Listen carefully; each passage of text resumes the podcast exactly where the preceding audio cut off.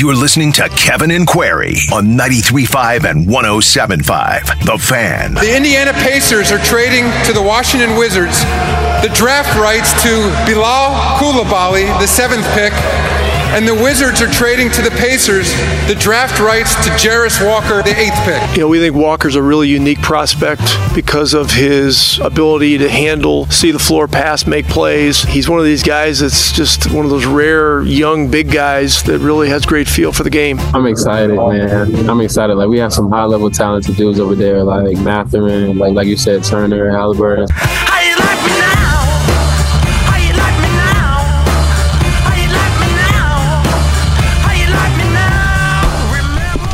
Kevin, it was kind of a weird route to get there, but in the end, the Pacers ended up basically with the destination that was anticipated, right? Yeah, you know, there's I think a little bit of that initial like, wait, what's going on here? Uh, certainly, if you weren't following things on Twitter, which I know a large majority of our audience is not glued to that during the draft, but Jarace Walker with pick number eight, not pick number seven. He joins the Pacers and then a bunch of guards the rest of the way. Good Friday morning to you, Kevin Bowen, Jay Query, and Mark Dykton. Uh, Chad Buchanan, the GM of the Pacers, going to join us a little bit later in the show. We will certainly break down all the prospects and all the madness from last night. And if you are a fan of the Indiana Hoosiers or a fan of Trayce Jackson Davis, did you have to make it till was it twelve forty five? Did it reach one o'clock? I, it was close. The second to last pick of the night, the Golden State Warriors get back into round two to take Trayce Jackson Davis at number 57 overall. Uh, you check out Trayce's tweet right after the Pacers passed on him at number 47. I did not actually see his tweet. Uh, he didn't seem to be too pleased with his fall. You all will regret it, I promise you. Uh, Pacers passed on him, I guess you could say, three realistic times 26, 47, and 55. Uh, but he goes to Golden State, and honestly, even if you just want to separate, like he goes to the best franchise in the NBA over the last 10 years, there's probably not a better roster makeup for a guy like Trayce Jackson Davis in the entire NBA than there at that point of the draft, Jake, there's probably some of you that's like, hey, just go undrafted and pick your spot. If he had to pick a spot, I think Golden State would have been pretty high on the list, if not at the top of the list. By the way, I'm curious of this. I'm sure it means something that I'm missing out on, and I have no idea. What number was Trayce Jackson Davis at Indiana? Uh, 23, right? Yeah. Have you looked at his Twitter profile picture? I've not, no. Maybe he wore this jersey in a game. Did, did they wear them now that I'm thinking about it, was there some game where they all wore that? In his Twitter profile picture, he's wearing jersey number four. Oh, did he wear that early in his career? Did he? For some reason, four feels like he did wear that at some point. Uh, but nonetheless, interesting because Golden State was one that we talked about, Kevin. You know, with Draymond Green and, and you know the the future uncertain for Draymond Green what did we say that we thought Trayce Jackson Davis could be a Draymond Green kind of player, right? And then all of a sudden, Golden State goes and and and gets him. They don't have a player on the roster over six nine. Like again, even if you just separate, he's going to the Warriors. I mean, like everyone gets that. Oh my gosh, Trayce going to the Warriors. That's great. But again, from a roster standpoint, Mike Dunleavy said it last night. Mike Dunleavy's their new GM. He's like, Trayce is going to have a good chance to be on our 15 man roster. You know, when you talk about the Pacers' second round picks, we just talk about them as two way guys. Right.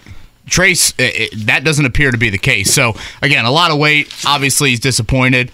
But if you were going to talk about the best team for his fit to kind of quote unquote go for, Golden State doesn't have a lot of bigs at all. And JaMychal Green's really old. He's one of them. So, um, yeah, I guess the easiest way to say it would be because you get you start getting into a point where you're like, man, you might be better off at this point not being drafted and being able to sure. pick where you go. This would have been one of the best options that he would have looked into, right? Without question. Uh, Jalen Hood Schifino, number 17 to the Lakers. Um, so just outside of the lottery for him. Jake, overall, thoughts on uh, what the Pacers did? Um, let, let's begin with this because I know a lot of people probably asked it as initially. I mean, your your first reaction is like, "What?" but it makes sense when you really break it down. I think what we saw was the Pacers were sitting at seven, and you had Washington at eight. On the clock was a guy that Washington really wanted. And either the Pacers knew that that's who Washington really wanted, or Washington inquired to the Pacers that that's who they really wanted and to, to see if, you know, we're talking about the, the the guy that the Pacers technically drafted. And Bilal Koulibaly, am I saying that yeah, right? I- he was Webam- Wembanyama's like teammate in France, right? And so, whether real or fictional, all account is that it was San Antonio. But at some point, Indiana said to Washington, "Hey, listen, just so you know, like we're sitting here at seven, and your guys there, but we're getting phone calls from people that want him. So if if if you want to secure that that this is your guy, what are you willing to give us?"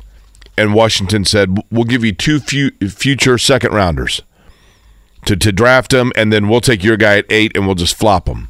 Now there is part of me that's like, why wouldn't you just trade the picks right then and let Washington make the selection?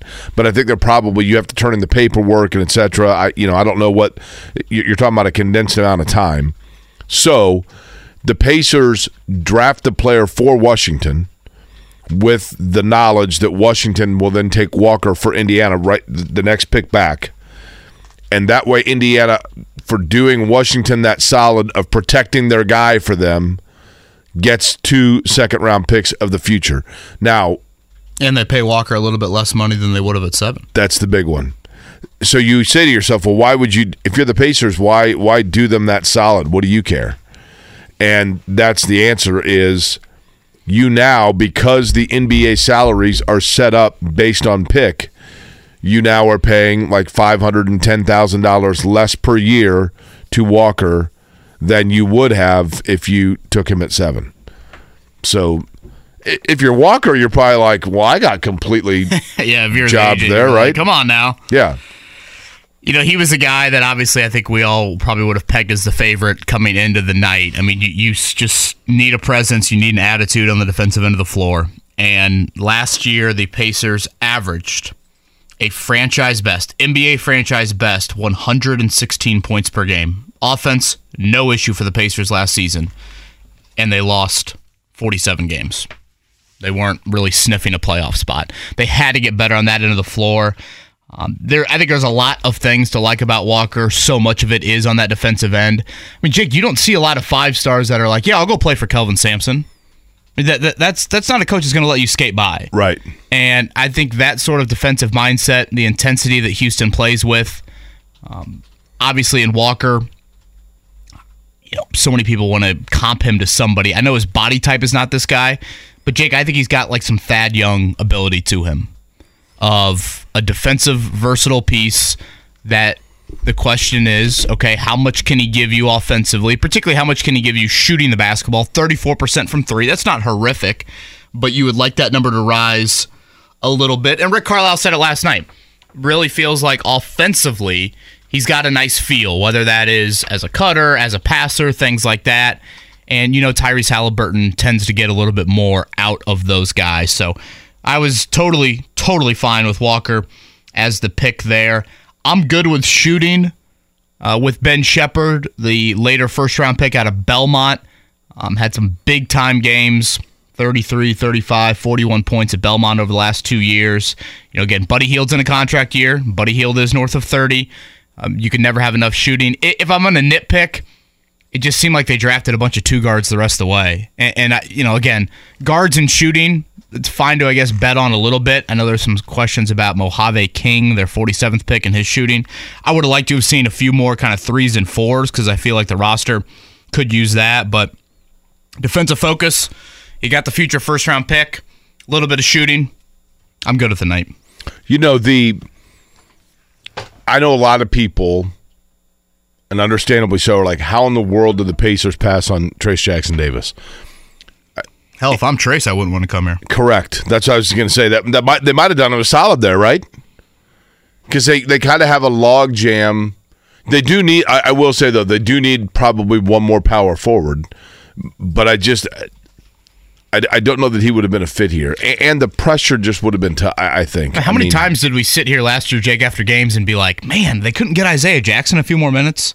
They couldn't get Jalen Smith a Yeah. few more minutes? Well, now you have Jarace Walker, and you have lost nobody in the front court. Nobody's a free agent. I, I guess Oshae Brissett maybe would qualify um, in that front court. But yeah, if I'm Trayce Jackson Davis, I mean, Golden State to me is an ideal fit from a roster standpoint. Um, again, a little bit more on Ben Sheppard out of Belmont. Played there for four years. This is who they took at number 26 overall. 6'6, 37% career shooter from three, shot at 41% last year. You know, something that I think that you, that I was a little bit intrigued by with Sheppard is when you think like at least my stereotype, and I apologize if this is the wrong stereotype, when I think of mid major shooters, Jake, I'm like, oh, that dude probably can't guard anybody. Right?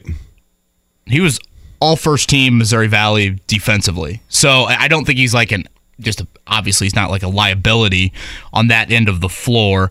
Um, when I saw this pick, and honestly a little bit of the Jarace Walker pick, I almost look at it and think, boy, is this the end for that 2021 draft of Chris Duarte and Isaiah Jackson in round one? The um, I'm about to sneeze again. No, all you. This happens every morning, you know. Uh, the one thing about coming out of the Missouri Valley and being an all defensive league player, I've always felt like Kevin the Moval is a really well coached league. Like if you're coming out of the Missouri Valley where you've been efficient, you probably are a pretty smart player because you're going against like really good defensive sets. I think And Belmont's known for that, really. night in and night out. Yeah, but um, I had to, to chuckle. JMV caught it too and, and tweeted it out when they were talking about him, and they said he's a dead eye shooter when left unguarded. I'm like, yeah, because that happens a lot in the NBA. So right? is JMV, right? yeah, exactly. Uh, he threw out his own player comps, Ben Sheppard. He uh, used Caleb Martin, who obviously we saw with Miami, Quentin Grimes for the Knicks, and then another guy in the final, uh, Kentavious Caldwell Pope. And, and I think just getting a shooter for that second unit, you know, you have TJ McConnell, of course, you have Andrew Nembhard, you have Aaron Nesmith. Um, Nembhard and Nesmith can certainly hit perimeter shots, but I think now you throw him in there with Jordan Nwora, that's a little bit more shooting. And I just think Halliburton, the more shooters you put around Halliburton, the better. I mean, he's just going to find guys with open shots. Jordan Morris, uh, that's a funny mention because it, you kind of forget about him. And when they got him last year for, I can't even remember what they gave up for him, but he he was like instant offense, right? and shooting. You know, from the from the perimeter there. Uh, does Mojave King qualify as one of the cooler Pacer names? Yeah, that's pretty cool, right? I mean, New Zealand. that means he's a Kiwi, right? Yeah, he sounds like Jason Day when you hear him talk. The one thing that I noticed, a couple of observations from the draft, Kevin.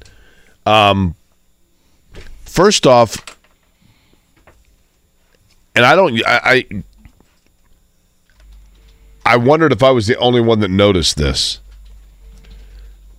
But we were well into the draft. First off, to to me, I, I I think that there is a like almost a bias. I think people look at the NBA draft even more so than the NFL draft.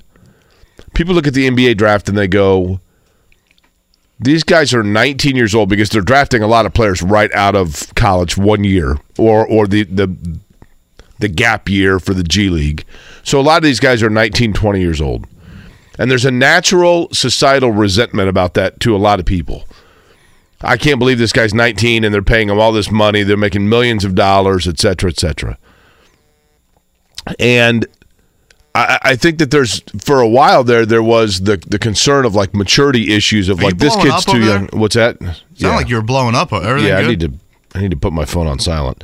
Um, I think there's there's naturally like this resentment of like these guys are too young to be getting all this money, and yet what we are now seeing is players that have been in the spotlight for a while and just kind of know how to handle it. And so my long-winded point here is we were like 7 or 8 draft picks in and in the interviews I thought to myself these are all really polite, nice kids. I, I, I say kids. I know they're young men, but I, I just thought every one of these players seems very like like Shannon made the point. She's like, well, he seems nice. He seems humble.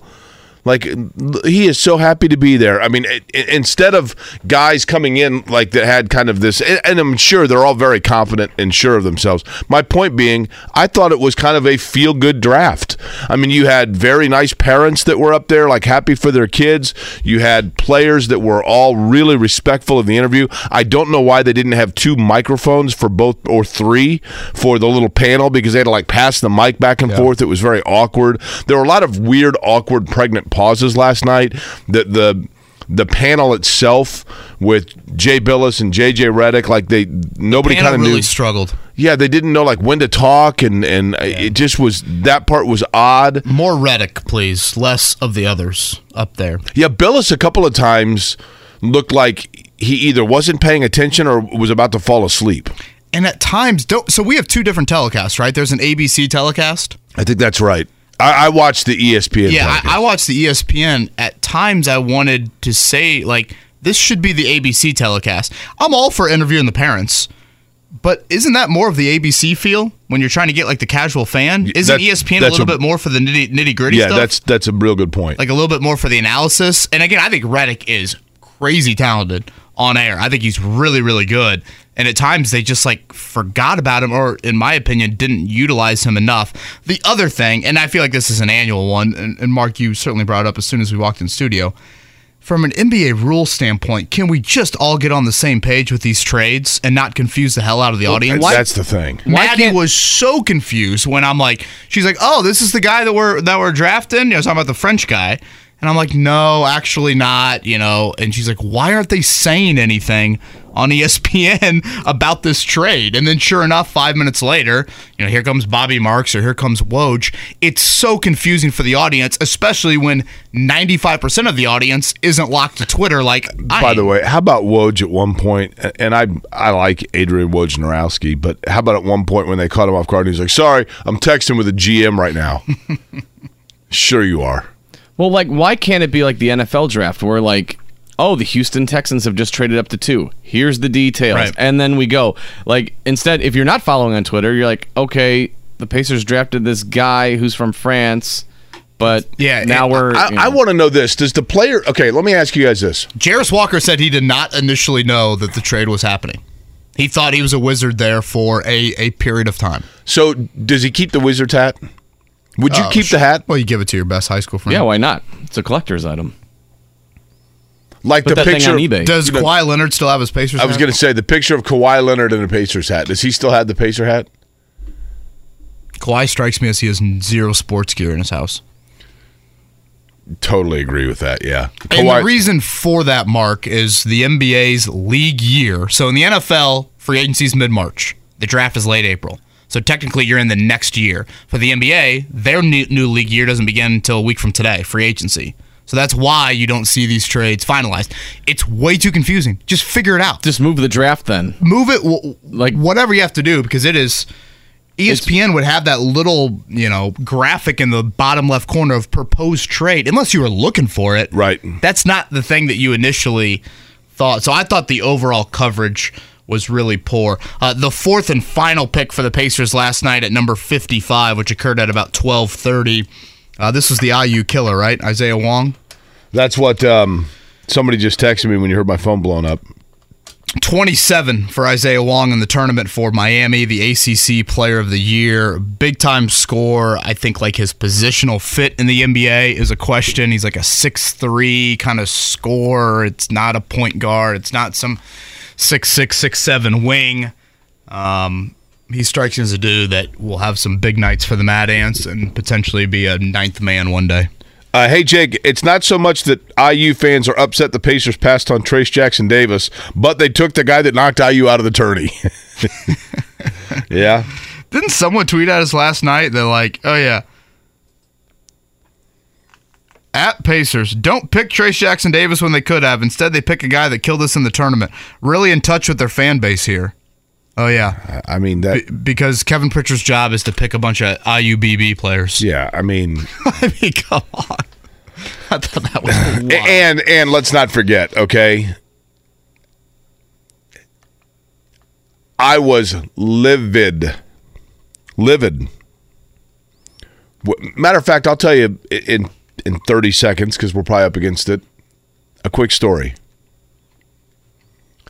So, couple of years ago, the family that lives across the street from Shannon moved. They've lived there for 40 years, right? They moved.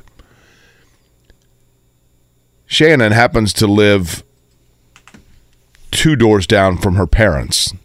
It's kind of hard to explain, Three but all doors down's got some decent songs. that's right. Yeah. Um, well, you know, Superman lives there. So, at any rate, when the neighbors across the street were moving, Shannon went over there to like take cookies or whatever. Like, oh, you know, we're sorry to see you go. You've been great neighbors.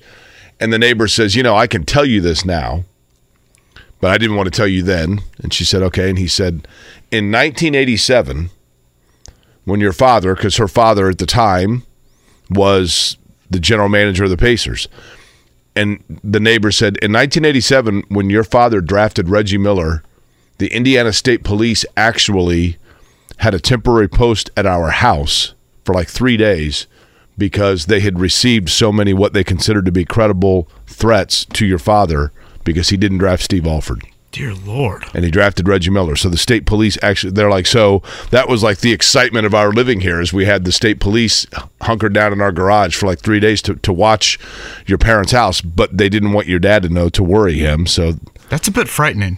That is a true story. So my point being that at that time, and I remember calling, I was in the eighth grade, and WIBC had Reggie Miller on, and I called and said, I wanted Steve Alford. And I, I represent a lot of people. What do you think about that? And he said, Well, I, hopefully you'll like my game too. And at that time, Reggie Miller was nothing more than a trash talking shooting guard that had beaten Indiana in the NIT. And people were like, I can't believe not only did they not take Steve Alford, they took the guy that knocked Steve Alford's team out of the NIT when he was a so, you know when he was a sophomore. It, it worked out okay. Their job is to make the Indiana Pacers the best team they can be. And again, I think the fit for Trayce Jackson Davis is ideal. I- I- Totally. like where, if I'm Trayce Jackson Davis, I am elated. yeah, where he ended up. Um, Gradey Dick, more Elton John or more figure uh, skater? Let me tell you, or if a figure skater and Elton John had a kid, maybe that's what Gradey Dick was. I have I have thoughts on that. because you're a fashion police. That looked Well, like um, something he might have got out of Paul George or Tyrese Halliburton's closet. I have thoughts on that, Kevin, that we'll get to in like 15 minutes, and people are going to think I'm the old guy, which I am, maybe, but I'm curious if my thoughts are off base.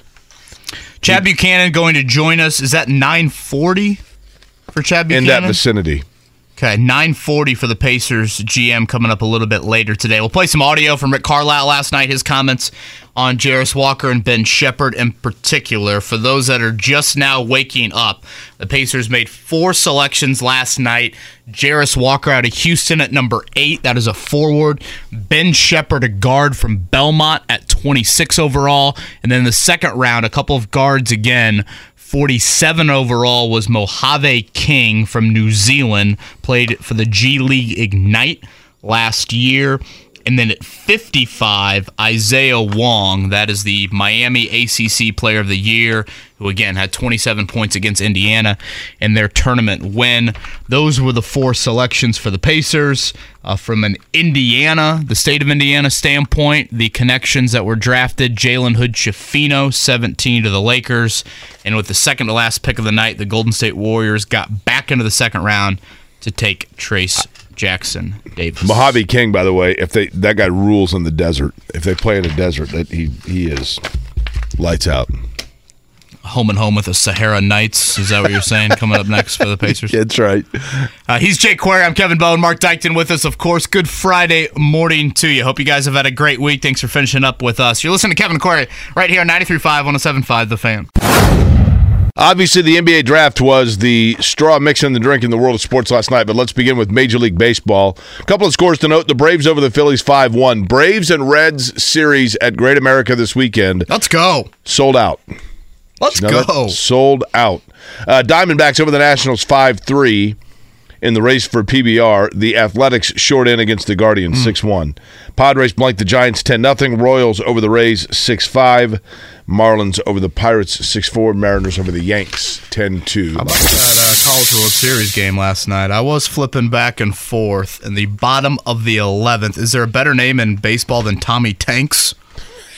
Tommy Tanks from LSU. He looks like a tank. Walk off home run breaks a 0 0 game in the 11th there. It'll be LSU and Florida for the national title. It's a three game series beginning tomorrow. And the Fever won last night in Seattle. But on NBA draft front, the first pick last night for the Pacers was indeed Jarace Walker. How about those that bet Jarace Walker number seven to the oh, Pacers, not cashing that bet? Well, even our station sent out like picks that the Pacers will take with the seventh, and I think myself, JMV, and I, I, th- I somebody else had Jarace Walker. I'm like, did everybody lose? Did no one get it then? Because mm, technically, Gamblers are not cashing that one. Yeah. Number eight was Jarace Walker in a trade back with Washington. Here was Rick Carlisle, Rick Carlisle last night on the Houston forward.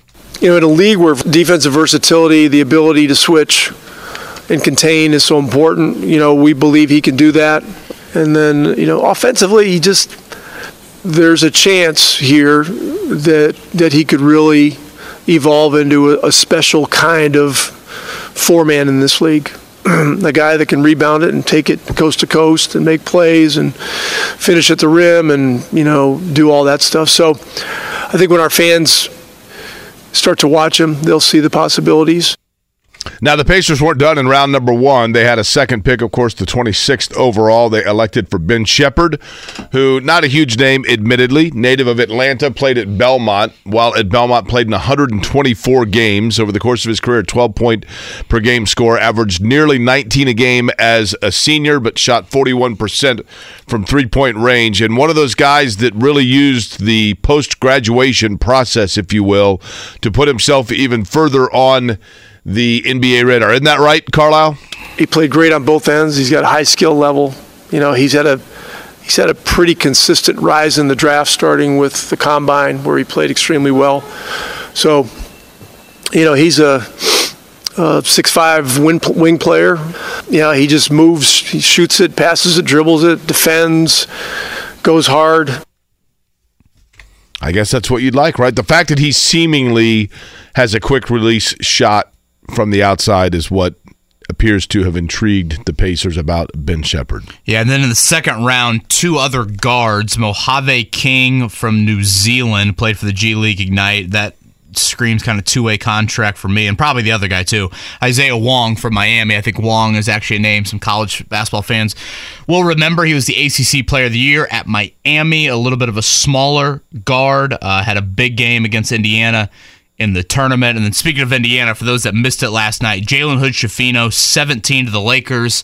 And with the second to last pick of the night, Trayce Jackson Davis to the Warriors. As we've mentioned several times already this morning, to me, that is a great, great fit considering you look at the roster of the Warriors. Big guys are not on that roster. And Mike Dunleavy said it last night. Their GM, Trayce has got a great chance to be on that 15 man roster given the makeup of what they have. We will break all of that down, and you uh, have got some Gradey Dick thoughts, Jake. I do.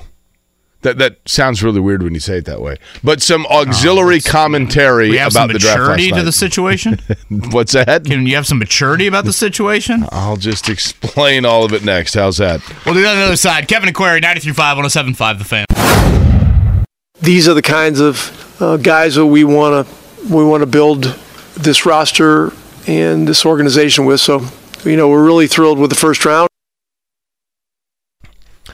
Again, I thought that's Rick Carlisle talking about obviously uh, Jarace Walker and Ben Sheppard, among others that the Pacers acquired last night. I thought, Kevin,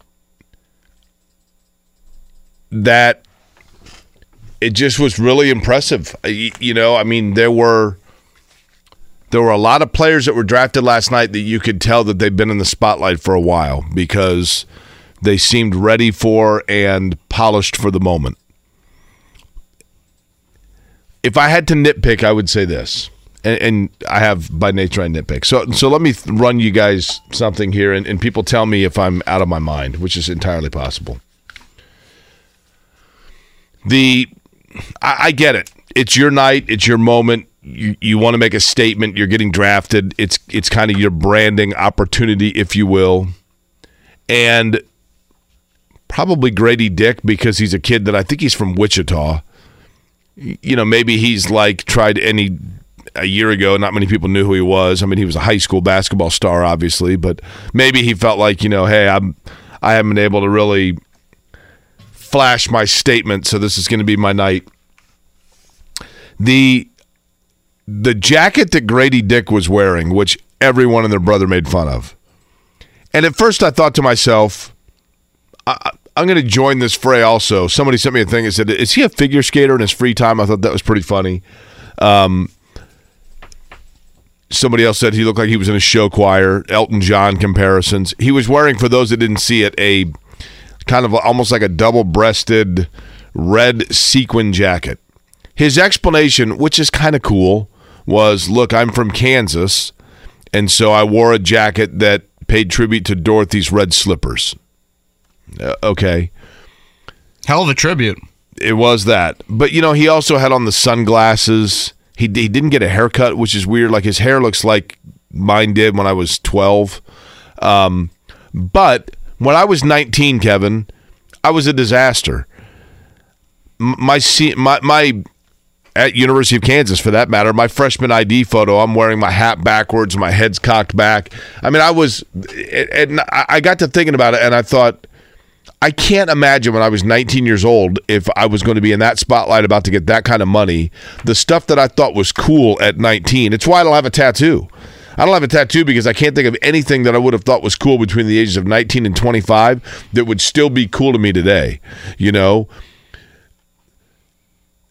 having said all of that, and I don't think it was the case, although there were a couple of teams. Where did Gradey Dick end up going? Like 12 or 13? Yeah, yeah, the NBA shipped him uh, north of the border. They said, We can't have you in the States anymore. You're going to the Raptors. So there was a lot of talk that he was a guy that was going to be like in the 8 to 11 range. He went 13, which is probably about where he was. But but here's my question. And I'm going to sound, I know I'm going to sound crazy when I say it. And I guess we have the tangible evidence in front of me. The answer is no.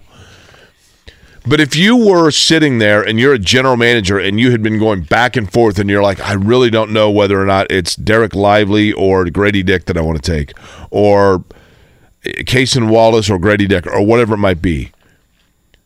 When you see him showing up wearing the big sunglasses indoors and that outfit, in any way, shape, or form, is it a tiebreaker to you where you go, this looks like a guy that, that just has a Johnny Manziel vibe about him? In any way, shape, or form, in the back of your mind, does that come into play? Uh, I, I would hope not. I think that's a bit outrageous. I think you could probably point to some other wardrobes in the NBA draft that people maybe turn their head at. Um, yeah, I can't imagine Kevin Pritchard sitting there watching the draft thinking, let's change our board because what the guy's wearing tonight. I'm not saying change the board, but does it, but, but Kevin, they analyze and scrutinize every single thing about these players. Like, have you seen what Tyrese Halliburton has worn to NBA games? I mean, it's some Fair. pretty, pretty, good point. pretty wild stuff. Yeah, I, am not in the um, let's all of a sudden start evaluating wardrobe for prospects. I actually think Toronto makes some sense. They got a bunch of six eight interchangeable dudes. It seems like they could use a shooter to kind of complement Scottie Barnes. We'll see what they do with Anunoby, Siakam, all of that. People are going to take this, by the way, and as me being like ridiculous. Uh, what I'm saying is, I'm not saying that it legitimately hurt him.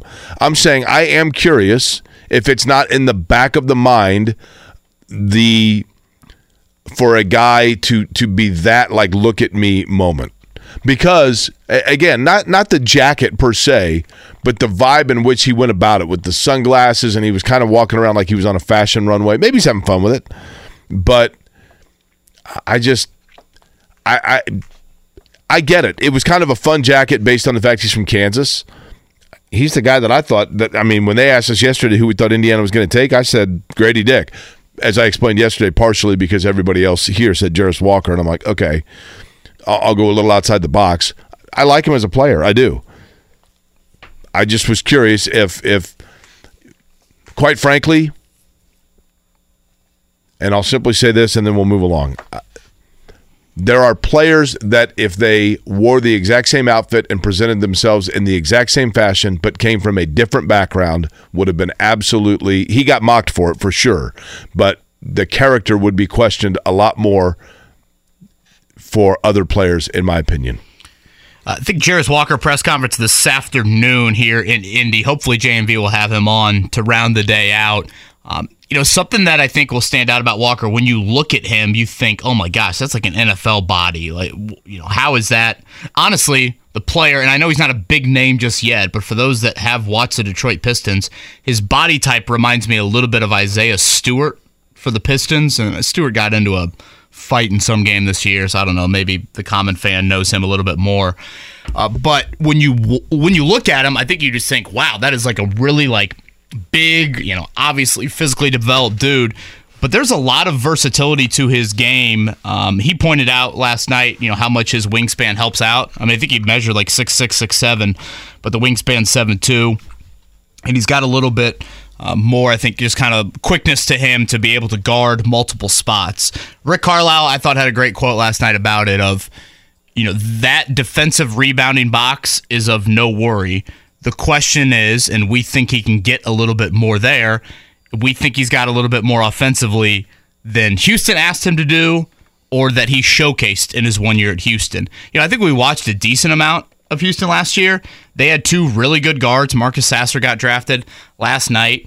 They're not a team that scores a ton of points. They didn't shoot the three particularly well as a team. So, just in general, um, they didn't need Walker to do a whole lot on the offensive end of the floor. I think the Pacers are saying, you know, we'll space it a little bit more. Halliburton is obviously a great, great distributor. And if Walker can turn up that three point shot from like 34%, which is not a horrific number, to you know 38 39 then all of a sudden I think you've got a really, really critical piece to this rebuild. I still think even if the jump shot doesn't reach that level, I mean, what was Thaddeus Young career th- three point shooter? Just north of 30? I was going to say 32, 33. Yeah, I- you know, so, and he's had a very fine, fine career. So, um, the most important thing, of course, is versatility and rebounding. And if you look at him in the tournament, it was double digit rebound games. It was a handful of blocks in those moments against Auburn, against Miami as well. And for a team that ranked in the basement of the NBA in those two areas last year and have for the last few years, this is the type of skill set you need to try and continue to complement what you have. You know the the the thing that really stuck out at me about Walker as well. How old is he, Kevin? Think 19. I, tell me that guy doesn't look 30 years old. Oh, grown man. Yeah, grown man. I, I mean, he looks like a guy like this is a this is a really like yeah, he turns 20 in September. this is a big time deep cut, okay? So my apologies on this. Do you know who John Amos is? Sure. John Amos is an actor who was most famous for playing the father on Good Times. James on Good Times. Like Jarace Walker looks like if the Pacers were a movie, John Amos would play him. And John Amos, when he was playing the stern, badass dad on Good Times, was like 40. Jarace Walker just looks like, a, to your point, that is a grown man. That is not a 19 year old kid. You want him getting off the bus first. Undoubtedly. You want him getting off the bus first. But you need a guy like that, right? Kind Yeah, of an and- enforcer type, right? And sure, and like just kind of getting away from his look, he, he plays, I think, in the style that you would want. Um, enjoy listening to him last night. He talked about his three older sisters, kind of keeping him in line. He actually went to IMG, uh, where Zach Edey went down in Florida. Um, so I think those are some of the pros that you like. Obviously, cons would be again, can the jump shot be consistent enough? And then, you know, I think some people are curious, like, does he guard wings? You know, is he the definite, you know, guarder of of those guys, or is he guarding a little bit more of kind of the the powerful? I assume, you know, when you play Giannis, that that's going to be the assignment now, which is I think has been such a question for this franchise. Um, Jake Pacers that watched last night's draft and walked away thinking, "Oh boy, that was not a good night for me." Say that again. Pacers players that watched last night's draft and thought, Okay. "I didn't like that." That's a that's a really good question. I, I would think actually, if you are Jalen Smith or Isaiah Jackson, you're probably a little bit relieved, right? Because they didn't really address like the the outside of Walker, you know, like the five area uh, per se. Probably Duarte. I mean, I mean, but Duarte felt that way going in, right? I'd almost be surprised if Duarte's here come July 5th. I, I think that's fair. You know, there's a bit of a logjam of minutes. Again, it, maybe it's nitpicking a little bit. I thought the Pacers got a little bit like guard heavy in the draft. I would have liked another kind of three or four because I think there's actually some room there for somebody to potentially make an impact. Uh, but the Ben Sheppard pick, again, shot it at a really high level at Belmont. And, you know, mentioned this a little bit earlier. You know, when you think of great shooters, especially at the mid major level, I tend to think they aren't very good defensively. And he was an all first team Missouri Valley guy on that end of the floor. Um, and you can never have enough shooting. And with Buddy Hield, he is in a contract year. And I don't think you can just totally, totally ignore that. By the way, can we now? I'm going to say this and then watch. It'll happen tomorrow. Can, can we finally put to rest the Buddy Hield and Miles Turner are on their way to L.A. for the Lakers talk? I mean, literally every single time the NBA gets together for a meeting, it's like, by the way, the LA Lakers are in pursuit of Buddy Hield and Miles Turner. I, wouldn't it have happened by now? What do you think about next week when the fr- when free agency begins? I mean, you're right. no, I, I like I said, it'll watch. It'll probably happen now, right? Since I yeah, said I am it. curious. Like, did last night kind of end the big offseason swings potentially for the Pacers? Exactly. I mean, it, it feels that way, does it not? I mean, you still have two first round picks next year, so Oh. you, you you can move that. Obviously, you have some young guys on your roster that, if you wanted to, you could move. To your point, Buddy Hield and Miles Turner, I think would be attractive for a variety of reasons to other teams. But it does seem like if they were going to make the big Anunoby, DeAndre Hunter type splash, you would have seen it last night with the seventh pick. Kevin, I love, I love where they are right now. I love it because you have. We don't know if Jarace Walker can play. We don't know that, but if he can, I feel pretty good. He can help you out in the areas of weakness. yeah, he's 19. Tyrese Halliburton is what 22. Ben Mathurin's 21. Isaiah Jackson's like 20 or 21.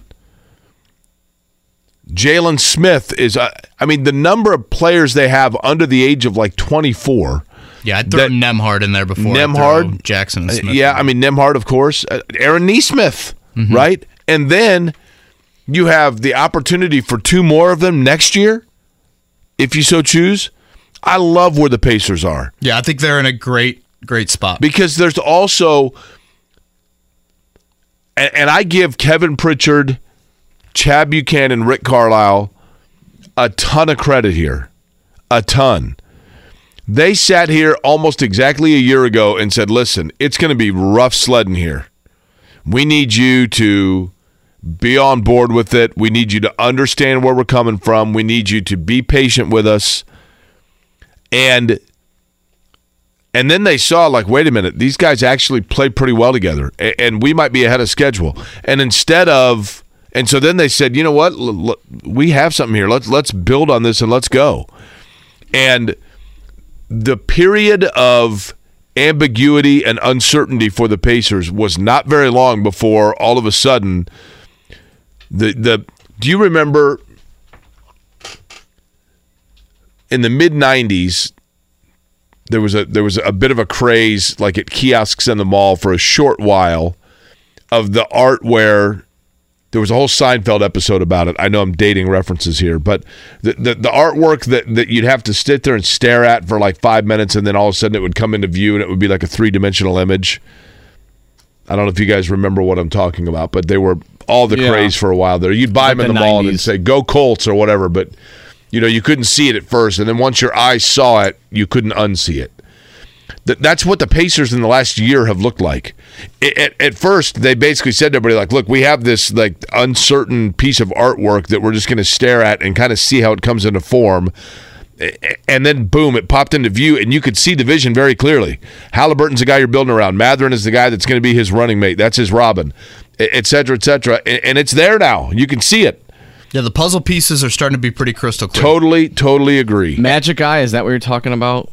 Is that what it was called? Where you like pulled your eyes Yeah, away. it was like an eight by twelve piece of paper, and you just had to sit there and stare at it, and let your and it's Yeah. like you got to look through it, and It's then all of a actually sudden ringing a bell for me. it would kind of come into view. Oh, I see the bunny. I'm like, I don't see it. Yes, that's I wanna exactly see the right. bunny. Yeah, I, I see some people, you know, trying to make the comparison to David West with Jarace Walker. I I get like the six eight, six nine toughness factor, but I do think they're very different players. I think at times, you know, you thought David West was maybe liability's too harsh, but I don't think we talked about David West as a great defensive player. I think Walker, you talk about a guy that can be a versatile defensive player. And to be fair to West, West was a really good NBA scorer. Well, yeah, he was. this dude He averaged was. 19 and 20 a game for good New Orleans teams, and even here. I mean, you talk about a go-to guy late. We're not there yet with Walker. I mean, I, I always go back to that Hawks series, Pacers Hawks series, when things were bleak at times in that series, and it could have been a big upset. And you threw the ball into the adult David West late in those games, and you just said, all is good in the world. Uh, We're not there yet with Walker. And I think Rick Carlisle's comments said that of he's got a good feel offensively, he's a good passer, he's a good cutter. Again, Houston did not ask him to do a whole lot offensively. They feel like they get that jump shot a little bit tighter and he can help you out there, but his calling card is on that defensive end. That's why I kind of think Thad Young. I know body type is not exactly Thad Young, but when I think of Thad, I think defense before offense. When I think of David West, I think offense before defense. Agree totally. Yeah, that's fair.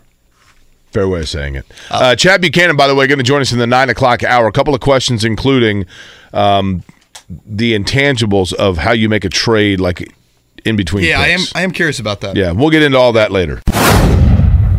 Like I've always had a goal since I was like five years old to get to the NBA. So fast forward to you know me having to pick a college. You know, knowing Coach Woodson, him being a player and a coach, that was definitely one of the main reasons. And then once I met him, he was just even better person. So um, yeah, it was just genuine and for sure, definitely him having that NBA experience definitely you know drew, me to uh, Indiana. Let me tell you how times have changed a little bit in college basketball, and Indiana is a great representation of that.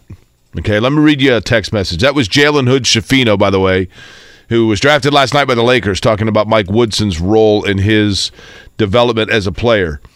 Uh, we got this text. Hey guys, while watching the draft last evening, after Michigan had two players selected in the top 15, but was nothing more than a mediocre Big Ten team who missed the NCAA and I believe was knocked out in the NIT, it shows the NBA draft has nothing to do with actual basketball production. And with Trayce Jackson Davis going as the second to last pick after being thought to be borderline first or second round, does that all but seal Edey's NBA chances next season? You're better being a six-seven wing player with seven foot wingspan who has little to no shot. Here's the thing. For years, the answer to that question is this the NBA game and the college game are just different. They just are. They're both basketball, I realize, but the style of play totally different. And for years, the narrative, in particular for Indiana basketball, do you know how many players Bob Knight coached that started an NBA All Star game? One. One. 29 years at Indiana, one NBA All Star. And people used to chatter about that. And I always said Bob Knight's job is to make the best college basketball team for Indiana University. Bob Knight's job is not to develop the Atlanta Hawks or the Phoenix Suns. It's to win basketball games for Indiana University. And that was true for a very long time in terms of just the approach. You know, Dean Smith had, good Lord, I mean, you couldn't swing a dead cat in Chapel Hill and not hit like three first round picks. And Dean Smith, who was a hell of a coach, won two titles in 40 years or whatever. I think now in college basketball, because the NBA has become in a lot, and a huge part of it is because of obviously Bird and Magic and Jordan and just the the evolution of the popularity and the money and everything of the NBA. That's what guys are focused on at a very young age. And college basketball to to the upper upper echelon elite is a springboard to help get them to the NBA. So in for a long time blue chip marquee players, college basketball was the first opportunity they had to show people they were a blue chip marquee player. And so, therefore, they wanted to go somewhere that was going to give them prominence by winning a lot of games as a college basketball team. Now, blue chip marquee players are playing in AAU tournaments and on national television and web pages and everything else by the time they're 16 or 17. So the college game is nothing more than a one year springboard for them.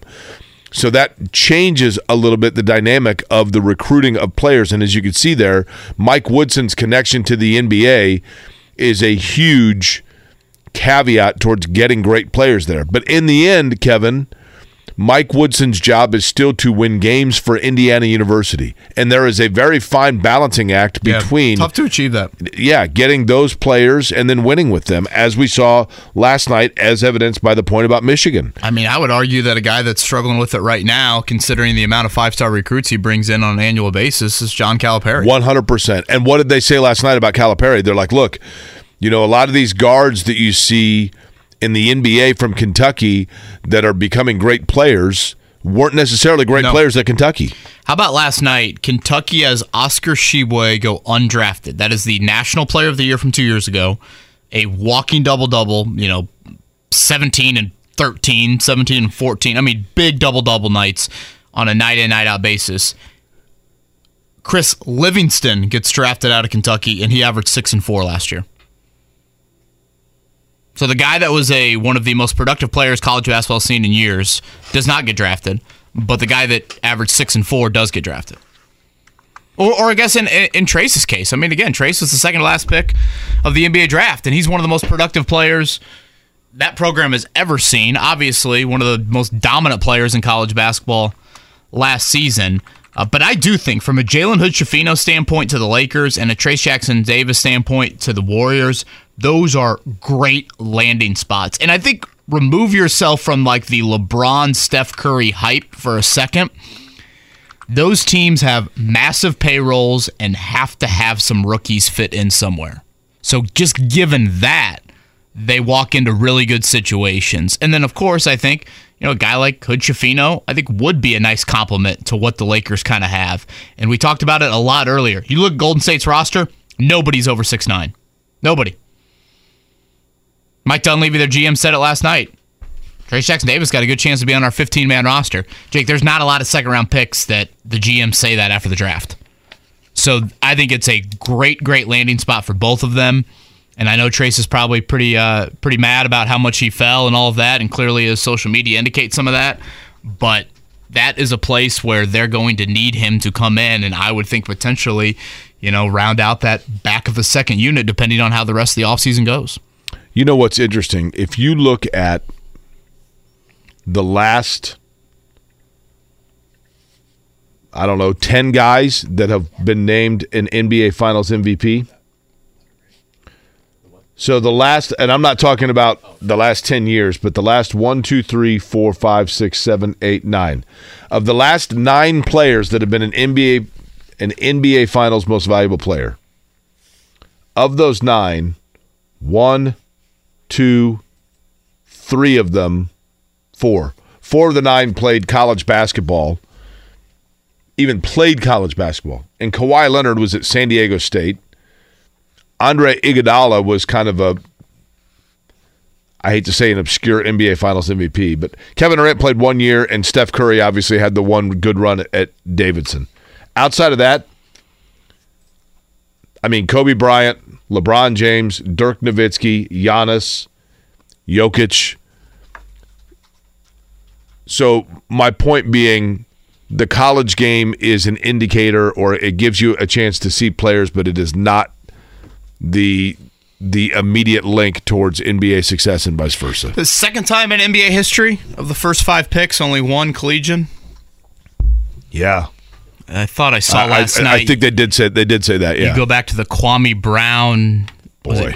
Eddie Curry, Tyson Chandler. I'm trying to think who else would have been I mean, in uh, that draft. Now, obviously, it's changed Right. from the high school, you know, tuned to that draft, whatever that was, 2001, to certainly some international flavor. And I guess last night with the Thompson brothers, um, you know, that's a pretty unique case of both of them playing for overtime elite. Mark, you um, you did a poll last night asking for a letter grade for the Pacers. Yeah, so this is they landed Jarace Walker with the trade with the Wizards, but we still didn't know the compensation. We knew it was two second round picks we know for their 2028 or later that night. So I didn't I didn't add that caveat. But uh, again, Twitter only allows four letter grade options, so I went with A, B, C, or F. Because D's a failing grade too. Who are we kidding? Uh, so I asked Pacers fans, what's your grade for landing Jarace Walker? Overwhelmingly, over 860 votes and counting. 54.6% say A grade. B is second spot with 30.6, C 9.4, and F 5.3%. Some comments in there. Uh, someone said getting him with two picks, chef's kiss emoji. Uh, whether he was the best player player available or not, I think he filled the biggest need. You get the you get the guy you want plus picks masterclass. Yeah, I, and I want to go back to. I, I, I think by now this once like the knee jerk dust has settled on this, people have figured this out. But I understand, especially people that are not as diehard or peripheral fans may not understand this. So let let me explain again what took place. The Pacers were on the clock at number seven. Washington was immediately behind them at number eight. Washington really liked the point guard um, out of France that had played with Wembanyama. Okay, and Washington wanted to take that player. San Antonio, because they already have Wembanyama, l- really liked the idea of being able to pair him with his point guard that he had played with in France. So San Antonio, either fictionally or factually, calls Indiana and says, "Hey, our guy's on the board here at seven, and we really like him. We'd like to talk to you about possibly trading into your position at number seven. And Indiana says, Well, what, what do you have to offer? And San Antonio makes an offer. So the Pacers then tell Washington, Listen, we know you like this guy at seven, and we're sitting at seven right now. And it's true. We're probably going to take Jarace Walker, and then you would be able to, to just take your guy at eight. Except we're now getting offers and we're contemplating it. So what what do you have to give us? You think teams lie about that? Yes. Prove it. Of course, Show you me. Would lie about it. Yeah. Show me. So You know, like, so you- the, so Washington says, you know what, we, we, guys, we got to do this. What what do we have to give to Indiana so we can move up one spot? So they say we'll give you a couple of future second round picks, and Indiana says sounds good. Now it's very easy for a Pacer fan to say, well, what the hell good does that do? A couple of 20, uh, 20 28 second round picks? Who cares? That's four years from now. Here's where it makes a difference. And especially when you are a mid market team like Indiana, you've got to be careful about money in every aspect of the word more so than in LA or New York or Miami. Where it makes a difference is the rookie salary structures of NBA players are set in stone based on where they're drafted. And by drafting Jarace Walker eighth as opposed to seventh, the Pacers save themselves like $580,000 a year. The guy that gets completely screwed is Jarace Walker. Right. Yeah. I know. If you're his agent, you're like, come on, Pacers. Yeah. Yeah. I was. Um.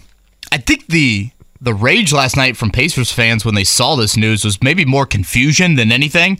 Totally. Because to me, I was just like, oh, this is this makes total sense. Like, great job. I mean, you get a couple second round picks, you save a little money. Uh, yeah, you still get the guy that you wanted. All of those things for me kind of checked out. Um, a little bit more on Ben Sheppard. Again, Ben Sheppard was the pick at 26 overall. Hails from Belmont, played there for all four years. He had 41 in a game a couple of years ago, 35 and 33 in games this past season. A 41% from three in his senior year, 37% overall. Definitely improved his shooting as his career uh, moved along at Belmont. Uh, by all accounts, had a really good combine. That's when he kind of emerged a little bit more as a late first round guy. Um, and, and just a couple of thoughts. You know, I mentioned yesterday, Jake, I, I should say for about the past week, you know, question I've asked some of our guests what's the second need? We know defense is the first need, wing defense. What's that second need? And I do think it was shooting. It was making sure you continue to put shooting around Halliburton and Nembhard, you know, kind of your your point guards of the future. And Buddy Hield is in a contract year. I still think he can be a very important piece for you for several more years, but you can't ignore that. Um, and so I think that's where Sheppard comes into play. It's something that I think you like. I don't think this is a guy that is a menacing defender or this, you know, 1% athlete by any means, but he was a first team all defense guy in the Moval. So it's not like he's just an outright liability by any means on the defensive end of the floor. And I'm not going to pretend to know a ton about Belmont, but the few times I've watched them over the years, I think they have this reputation of some really, really smart dudes that know how to play. And when you've got Halliburton and you know how to move off the ball and you know how to cut, Halliburton's finding you. So Sheppard check that box for me of okay, that was probably the second need. Uh, I see the thought process in that. If I'm Chris Duarte, though, I don't like that. Do you remember? And he stuck around for a long time. Uh, and I, actually, JJ Redick referenced him last night in some sort of conversation uh, about pieces or you know whatever. Do you remember uh, George Niang? Oh sure, my uh, my brother-in-law has a George Niang Hickory jersey. That was fun doing overnights and trying to figure out how you said his last name for the morning sportscast. well, you, you could Mark, you could struggle with the first name too. Yeah, Yeah, is it is it George or George? I, I think singular. He's done a nice job of sticking around as an NBA player. Now he does look like a Sixers, guy. right? He's with Philly now. He, he he definitely looks like a guy that as soon as he's done playing is gonna he's gonna look like Sinbad within two years of finishing playing. But he is a spot up shooter, and he's managed to last in the league because he is a because he can shoot when the ball rotates over to him. If he's got a window, he can shoot and he can score. Sheppard, I think, is a better player than that and a more versatile player than that. But that's the kind of player where, like, there's not a big wave when you sign him, but like, here it is 12 years later, and he's still in the league because he can shoot the basketball. That's what you hope for Sheppard, right? That he is a guy that in the second unit, when the ball rotates over and he's out there on the floor, that he can extend the defense a little bit. And maybe that frees things up a little bit more for, you know, that second unit for some of the guys that are going to be playing a little bit further down low. Yeah, I mean Nembhard. I don't think you're calling him some dead eye shooter. Correct. McConnell. I, I don't think you call him that either. So to me, that that makes some sense. Got a text here from Steve Jake. Steve is at his lake house for the weekend and uh, sent us a picture of us on the uh, TV here via the old YouTube stream. How about that, man? Shout out to Steve. Hopefully he's uh, getting a little insight on the Instead of- Pacers draft. From Instead of last night. being near the water, he, he just you, you Yeah, can't you can't the pull away from us, right? Yeah, early in the morning here. Uh, quick little recap of the two second round picks for the Pacers. Uh, Mojave King, Jake, you've already made one desert joke. We'll see if you got anything else. He rules the desert. Yep. for Mojave King, a New Zealand native, played last year for G League Ignite. Um, I think there are some questions about his jump shots. Six four guard. Um, seems pretty athletic, though, if you're going to go for kind of a strength there, known more for his defense. This screams kind of two way contract to me, so I would assume a lot of Mad Ant action for Mr. Mojave King. Uh, ironically, um, he actually played in a tournament with Benedict Mathurin at one point in his prep career. Both of them NBA Academy products, uh, Latin America for Mathurin, obviously not Latin America for Mojave King. And then at number 55 overall to round out the night, another two guard, which again, if I'm going to nitpick a little bit too like two guard heavy, I would have liked to have seen another wing. uh, Or, or even kind of a four in there. But Isaiah Wong, the ACC Player of the Year, IU fans will certainly remember that name from the tournament. 27 points Isaiah Wong had against Indiana. Are you uh, now? Listen, I think it's a sign of my maturity, and both of you should be commending that for the fact that we are now 79 and a half minutes into this program this morning. And Indiana late last night, and I'm working on no sleep, right? I mean, no sleep because I watched the draft. My buddy Frank yesterday says to me, "The gym, you're going to watch the draft tonight? Because if not, I'm going to call in and say that you were not legit." And I said, "No, I'm watching it." I texted him last night, late second round, still watching. Uh, I- I'm all in. He said, "Okay, good. I'm glad you pass." So I'm it is our job. it is. So I was up late watching the draft because, to your point, Kevin, it ended at like close to one o'clock in the morning. No, we, I, I know I praised the NBA for the quickness of the draft. I felt it was a little slow. I, I was cursing your name last night. Like Kevin said, this is gonna be fast. I'm going to bed. I can't stay up. I think the E midnight now. ESPN product made it feel Yeah. slow. Totally agree. A lot of pregnant pauses. Um, and the Pacers are on the clock. Trayce Jackson Davis is there. They go with Isaiah Wong of Miami, who knocked Indiana out of the tournament in kind of, I mean, not just knocked him out of the tournament, like walloped them mm-hmm. out of the yeah, tournament. KO'd him. Went to the Final Four. and Trayce Jackson Davis has to slide down to the second to last pick of the draft. Washington technically on his way to, to Golden State. Trayce Jackson Davis sent a tweet saying, like, you all will regret this, I promise. Pacer fans up in arms. Can't believe they didn't take Trayce Jackson Davis. Four year player, Mr. Basketball, all time leading, what, rebounder and shot blocker in Indiana history. One of the top five scorers, probably would have broken Calbert Cheaney's career scoring record if he'd come back, granted, five years versus four. At no point, at no point, now, 80 minutes into this program this morning, at no point did I say, Indiana fans think the Pacers made the wrong decision. I never have said that. All right. That was, a, that was a five minute story that was a, the most obvious punchline coming. I thought there was a chance you might just turn off the mic kind of mid story and just hope that Jake Um, was talking to himself. Hey, there. Jake, Ben Sheppard's a real deal. Saw him play against Indiana State twice this year, and he does not miss. Great pick. Yeah, I mean, there's What you some want, high right? praise for kind of his movement off the ball, his ability to, you know, catch and shoot, running off screens, all of that, and again, a big combine for Sheppard. So you take chances on guys that, again, they excel in that area with how the modern game is. Defense was still the first focus, and understandably with Jarace Walker coming there at number, I guess technically eight overall. Um, but Sheppard at 26, I thought was important as well.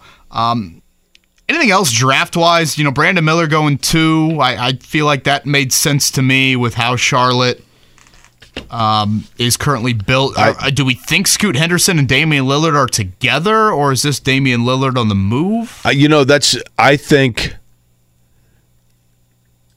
you know, and I'll tell you the other player you, you forget about in there is Shaedon Sharpe. Who had a really nice close? He did. I mean, he season. looks like he's going to be a player too. I think it is. Look, this guy was too good to pass up, and we're, we'll figure out a way to make it work. Damian Lillard's. Yeah, there's a huge drop, I think, from three to four if you look yeah. at the prospects. Oh yeah. So Lillard, I think is you know I think they know he's probably entering the final phase, but it's a nice handoff at that point uh, if you want to do it that way. I. I think Scoot Henderson, yeah, you just take him and you go, we'll, we'll figure out how to make it work.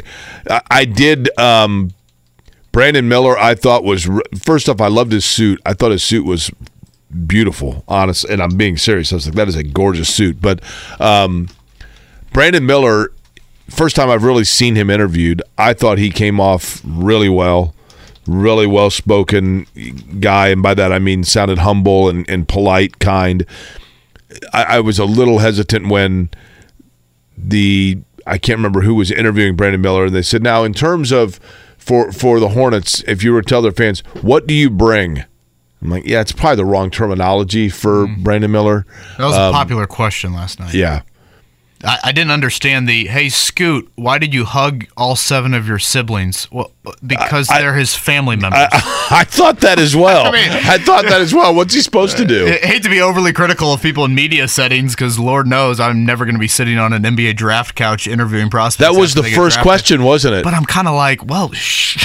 I mean, I mean, I've asked to be some fair, dumb- that many siblings, there's probably a turd in that punch bowl somewhere. I've Like, asked I don't some really dumb questions Jerry before. But you're hugging everybody. I saw Jaime Jaquez was hugging uh, whoever the coach was at the table next to him. Like, it, Here's the most sobering thing. The most sobering thing is while we're watching the draft. I think it's actually when Jaime Ha- uh, Jaime is it Jaquez I, I believe so. when he was in and his parents were both up there and they're being interviewed. And Shannon looks at me and goes, "Do you realize that so far we are older than every parent that they've interviewed so far?" And I'm like, "Yeah, you're right." Cam Whitmore's slide. I, I was going to say that was the other thing I was going to bring up. Cam Whitmore did was it 20? 20 to the Rockets, yeah. I mean, if you were the Rockets, you literally walked out of the draft with Amen Thompson and Cam Whitmore, and I'm willing to bet there were times throughout the draft process that Cam Whitmore was mocked to the Rockets at number four. Yeah. So medicals with him? Is that That's what it they was? Said I thought, I mean, yeah. he only missed a handful of games at I Villanova. thought I thought they said he didn't interview well. That, That's that- interesting. Hmm. That And- will be one to watch. And again, if you're Houston, you're in a position where it's like, all right, you take a chance. I mean, you're in a full rebuild, and he, he, he's a great talent, and you got Thompson at four. That one made a whole lot of sense to me. I know Part there were some Pacers fans that wanted to see them try and trade up for Whitmore. part of the reason um, that it was surprising to see Whitmore or to hear that like there could have been an issue in his interview process is because I do think that the program that he's coming out of is one that is reputed to have kind of a just a scrupulous and professional nature about it that would have prepared him. But uh, I agree with Neil on this, by the way. Jake, can can we please retire the "How excited are you?" question? I mean, can you imagine one of these guys like, well, actually, two years ago, I was super nervous that whether or not somebody was going to go to prom with me, and I remember scrounging to, to be able and having to borrow money to be able to rent a tux for the prom, and now I'm probably going to make you know sign a deal, a shoe contract next week for five million, and then I'm getting eight hundred grand a year, and I'm in the NBA, uh, but I'm not excited at all. I, I you know, this sucks. Well, I the mean, same come with, on. Same with the parent questions. Like, what do you think? How proud are you of your son? Well, I There wanted is- some parents just be like, he's a bum. He doesn't do anything. you guys got fleeced right now. There is an element of like, I'm just there to kind of see their emotion. Like, the, and so I guess any question is gonna lead to any sort of emotion in that setting. I don't think you're going to get a lot of these just like incredible answers there. Again, I thought a lot of that stuff could have been moved to the ABC telecast. You know, not to get too into the weeds of like media and everything, but you know, when the NFL does the ABC broadcast for the draft, they tend to preface it by this is for the casual fan.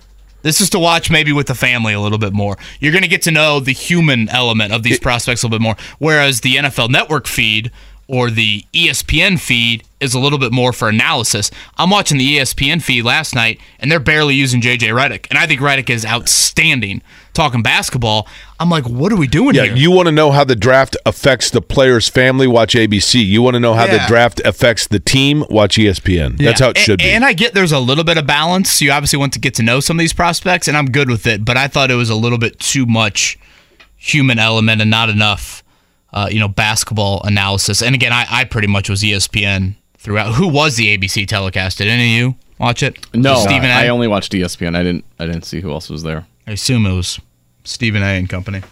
On Uh, that by the way, before we get to the check down, apparently with Cam Whitmore's cartilage issues in his knee, they thought that could be an issue further on. Somebody also said, "Can you please cover what the Pacers got for the 29th pick?" so Denver, that that trade. Yes.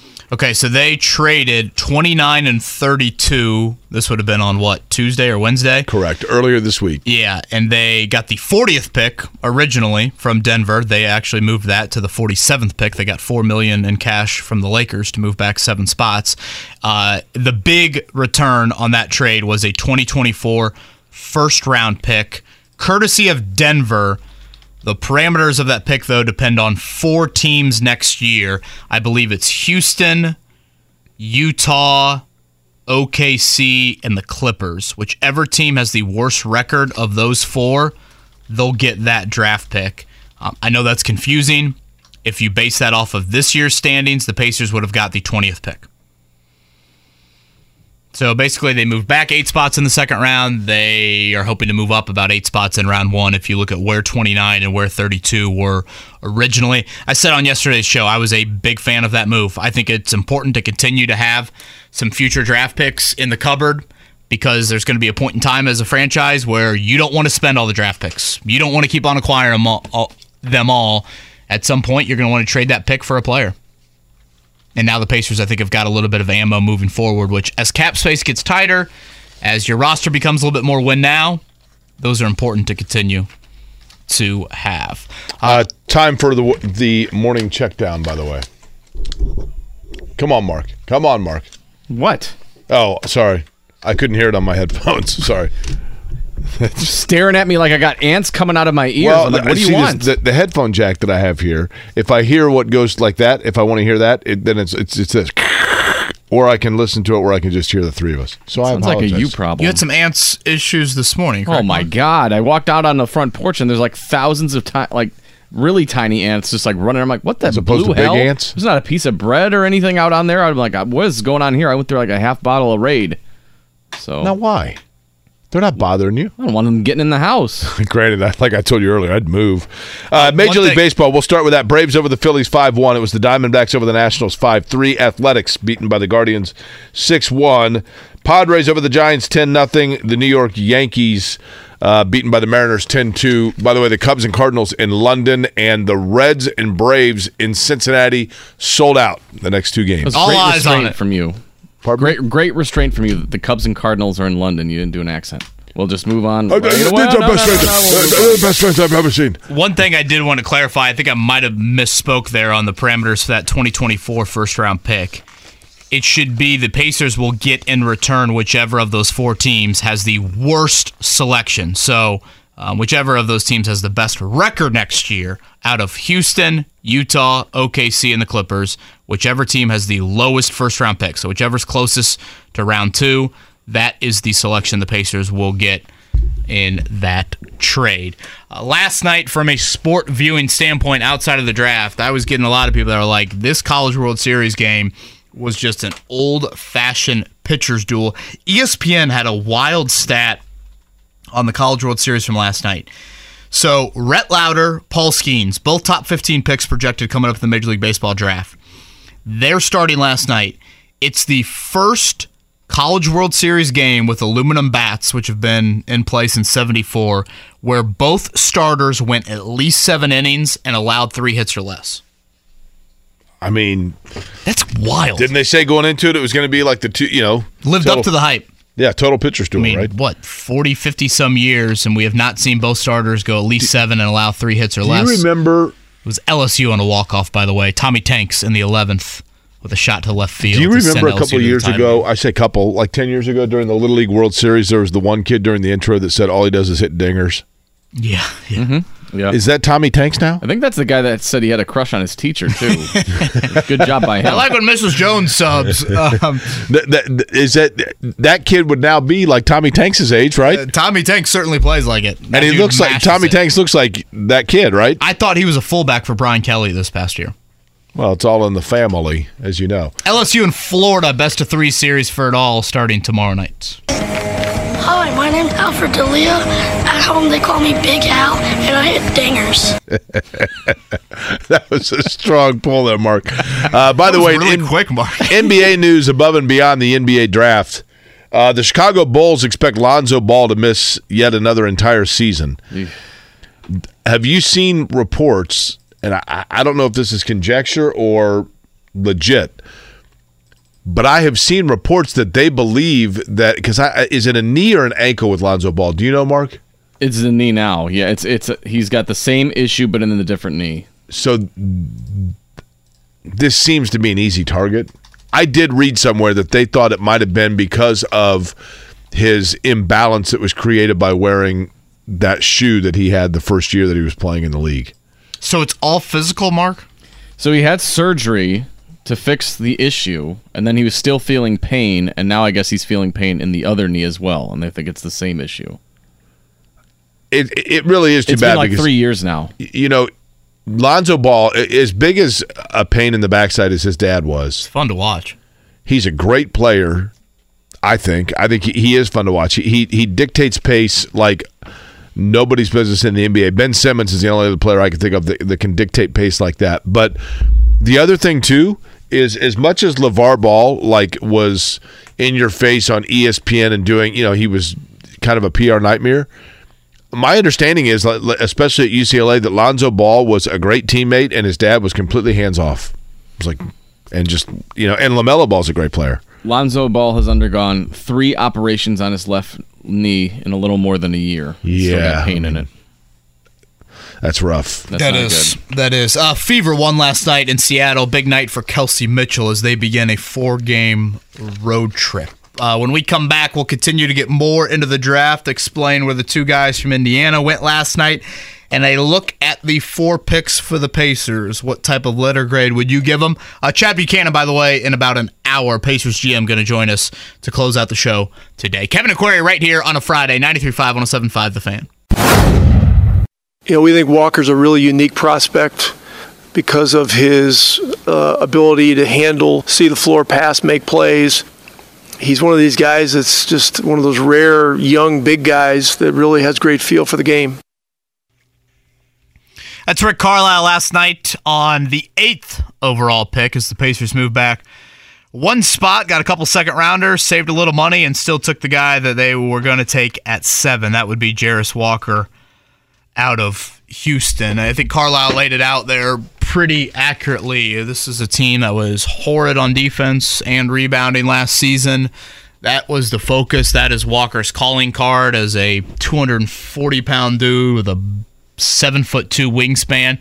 But offensively, this is not some major liability. Questions about his jump shot, certainly. Um, but, you know, 34% is not god awful.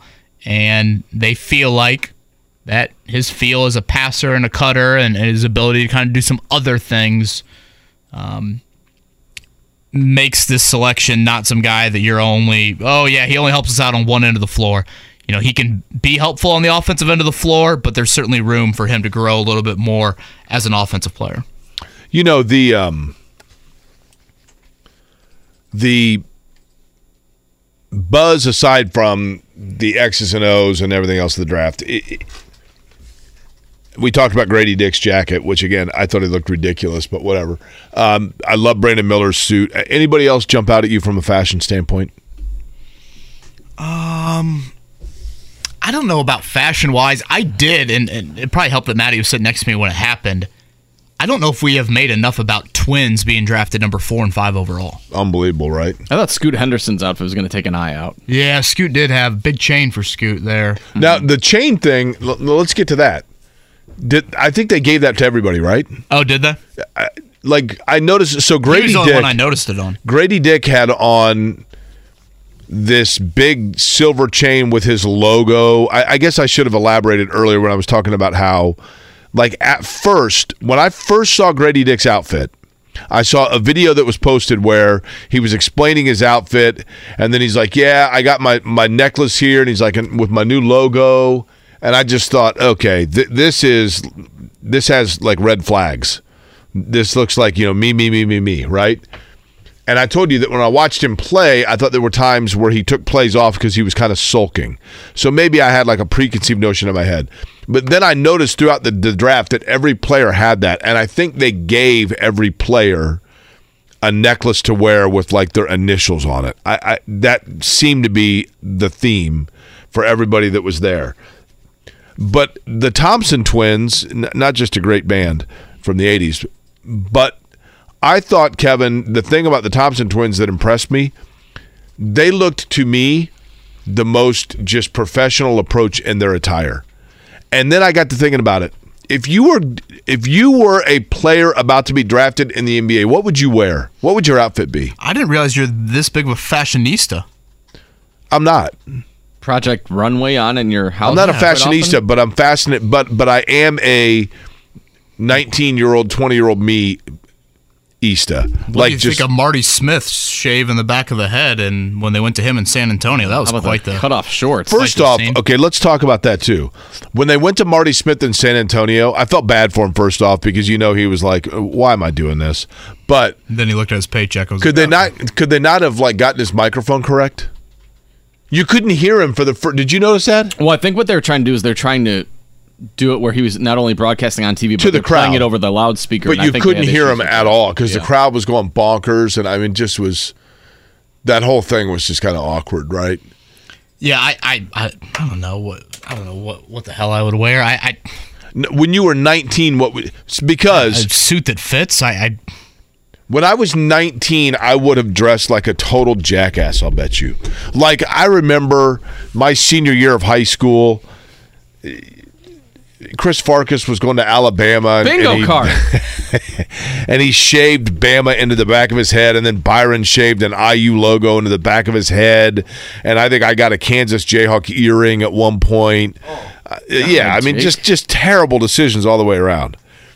And I'm like, I wonder what I would have done when I if I had. That's why I was so. I wanted to make fun of Gradey Dick, how ridiculous he looked. But I have to admit, I mean, 19 year old me, I can't. Im- I would have. I would have walked out there dressed like Vanilla Ice. He probably did. I would have looked like a total moron when I was 19.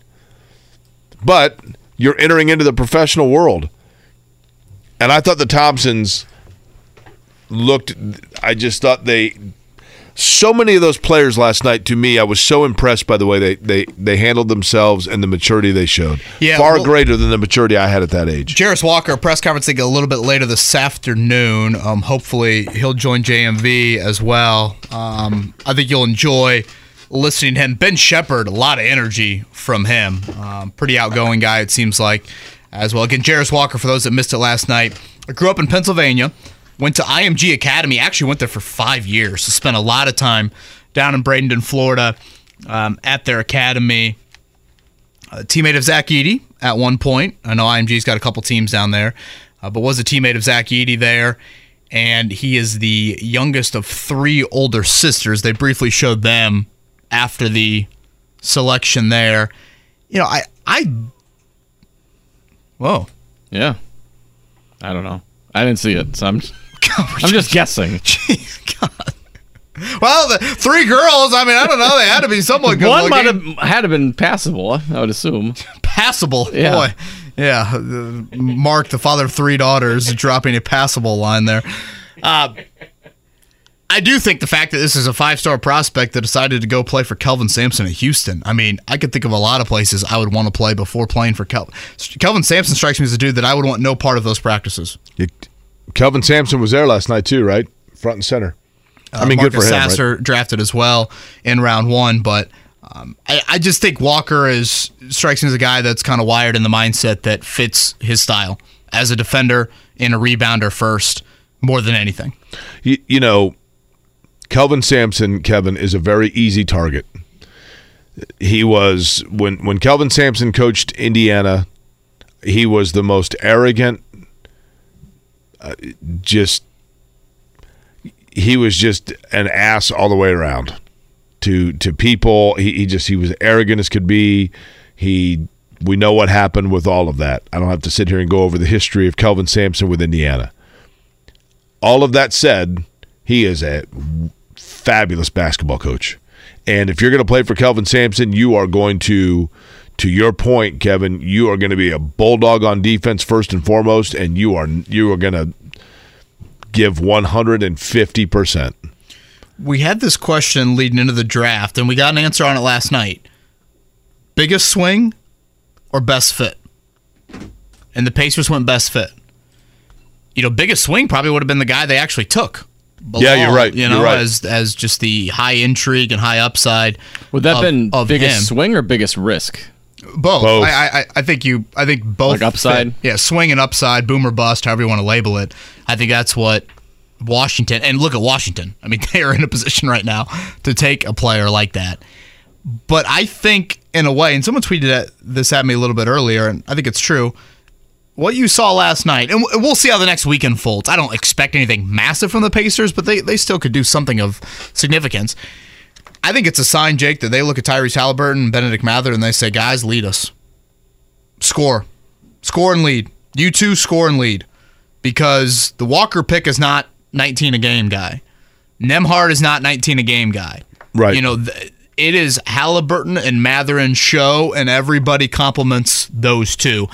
I was under that impression before the draft. I agree with that thought process, but last night confirmed it. The Because they could have gone to Cam Whitmore. you're right. They could have gone with again. I mean, uh, Walker was the one, the. Bilal guy. Some might say Taylor Hendricks, who went to pick what two picks after the Pacers. I guess technically one pick after the Pacers. That he has a little bit more like offensive upside. Hendricks is interesting Walker. to me, Kevin, because he's the guy that like you heard nothing about last night in the draft. You know, like he got picked and it was kind of like, okay, yeah, great, and then the, there wasn't like a lot of analysis about him, but I thought he was pretty intriguing. Um, somebody asked me this question. I think it's a good one, Mark. I'll I'll, I'll use it in in the form of you, Mark. We'll begin with you. I'll see if this is flattering or not. Let's say that you are 19 See if years it's old. passable to use a term from Mark. You're 19 years old and Uh-huh. you are in the green room. You've got your suit on. Your mom's there. Your dad. Your your you have a brother and a sister, right? No, I have two brothers. Okay. So your whole family's there.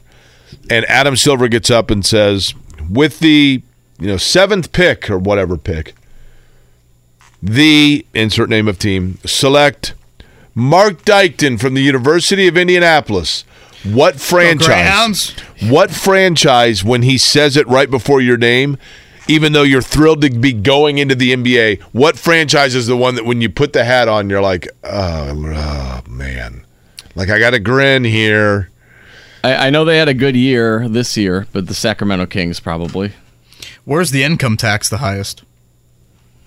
California's way up there. I saw they New York mentioned also? They mentioned that with the Thompson brothers. One of them went to Houston, the other one went to Detroit. Is Yeah, that right? Detroit, yeah. So the Detroit one, I think it's four four point five percent income tax, or Houston nothing. Yeah.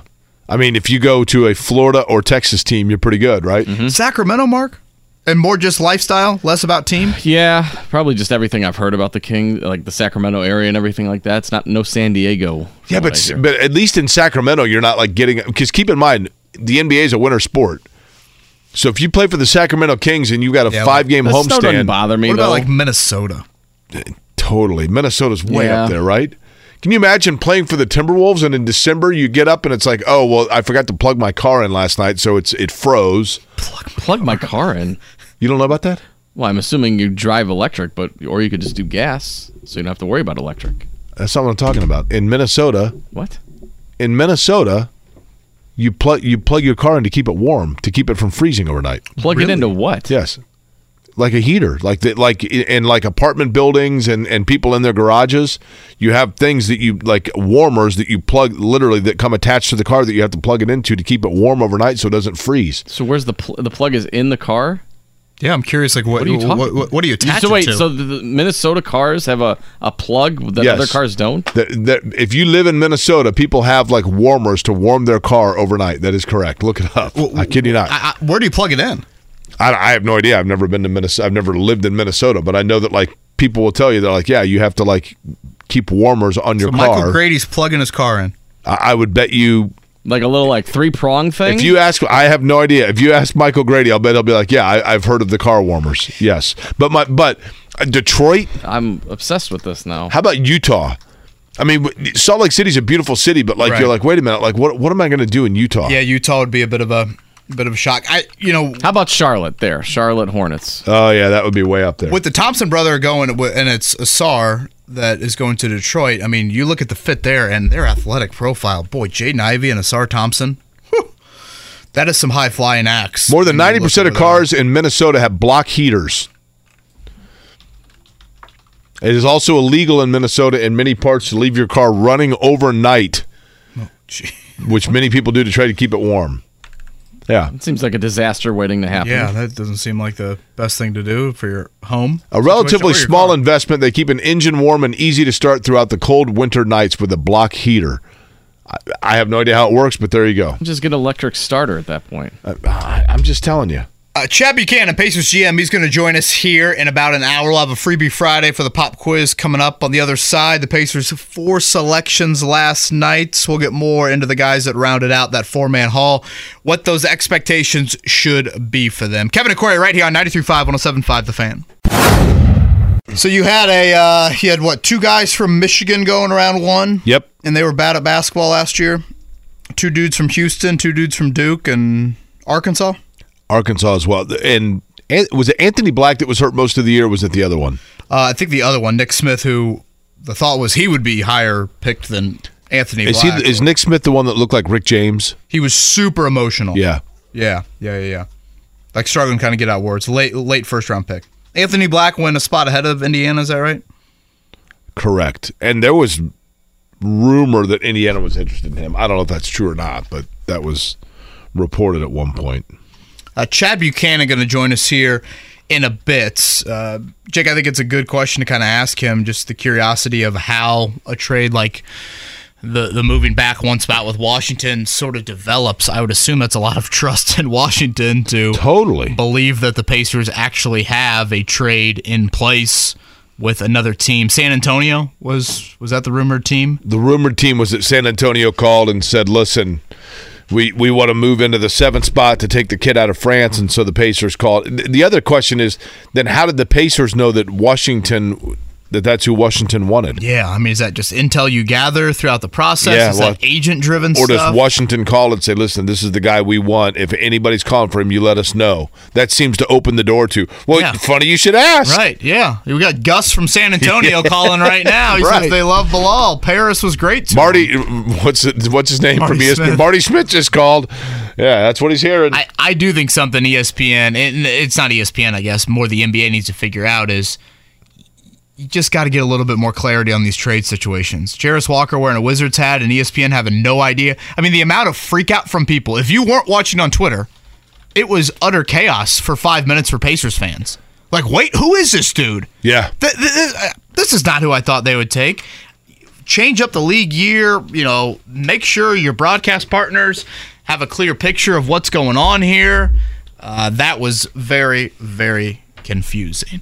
A nine o'clock hour will continue the draft conversation. Again, Chad Buchanan coming up at nine forty. Kevin and Corey.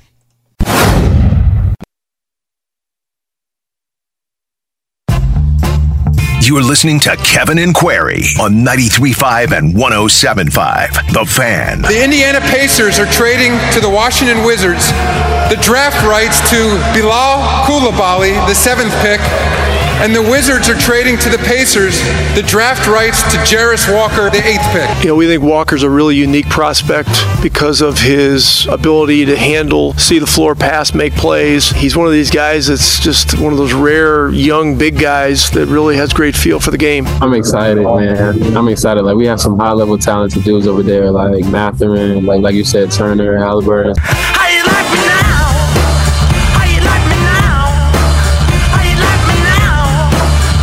Jarace Walker, the eighth pick of the Indiana Pacers from last night. Pennsylvania native, played at IMG Academy, Houston for one year with Kelvin Sampson, and now he is with the Indiana Pacers. A solo workout for Walker with the Pacers a couple weeks back, same day as Taylor Hendricks, who actually ended up going just one spot behind Jarace Walker. That was the selection there at eight. Ben Sheppard from Belmont, a shooter at 26. And in the second round, a couple of guards. Mojave King out of New Zealand, plays for the G League Ignite. And then Isaiah Wong from Miami. Wong, the ACC Player of the Year. Uh, lit up Indiana in the tournament for 27 points in that win. Uh, Jake, good with defense, good with getting a future first round pick. Um, good with a shooter late first round and Ben Sheppard. Uh, would have liked to have seen a little bit more like flyers on wings if I'm going to nitpick there in round two. Yeah, a little bit. Um, they probably need, if you look at their depth chart, they probably could use one more like power forward slash center Yeah, type certainly. insurance. Does that mean Oshae Brissett's back as a free agent? Ah, Boy, that's a good question. I thought about that because they, they kind of do have room right now, right? Um, and Brissett's one of those that y- you know you know what he does, you know what he brings to you, and probably not people necessarily knocking down. You know, I mean, you, you knew you could kind of wait if you wanted to bring him back. It wasn't like he was going to immediately sign a deal somewhere. So that's I like Brissett, as you know. I mean, I've been I like guys like that. Walker to me feels like one of my favorite players in the league, and I guess you know the in his latest stop or second to latest stop, I guess there were some issues, but I love Jae Crowder, and I remember I think I even said once, He looks like Jae Crowder. right, and like you need guys like that, right?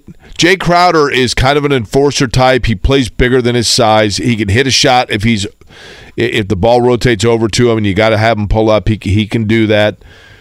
And I'd love to see Walker be that kind of player. Um, are you familiar with Ron Wolf, Kevin? The the Packer GM that put together the Brett Favre long time Packer. GM. Randy Edsall, you familiar with him? the UConn head coach. Correct. Edsall? uh, UConn and Maryland head coach. Uh, those are the two guys that are in the notable alumni group of the same high school as Jarace Walker.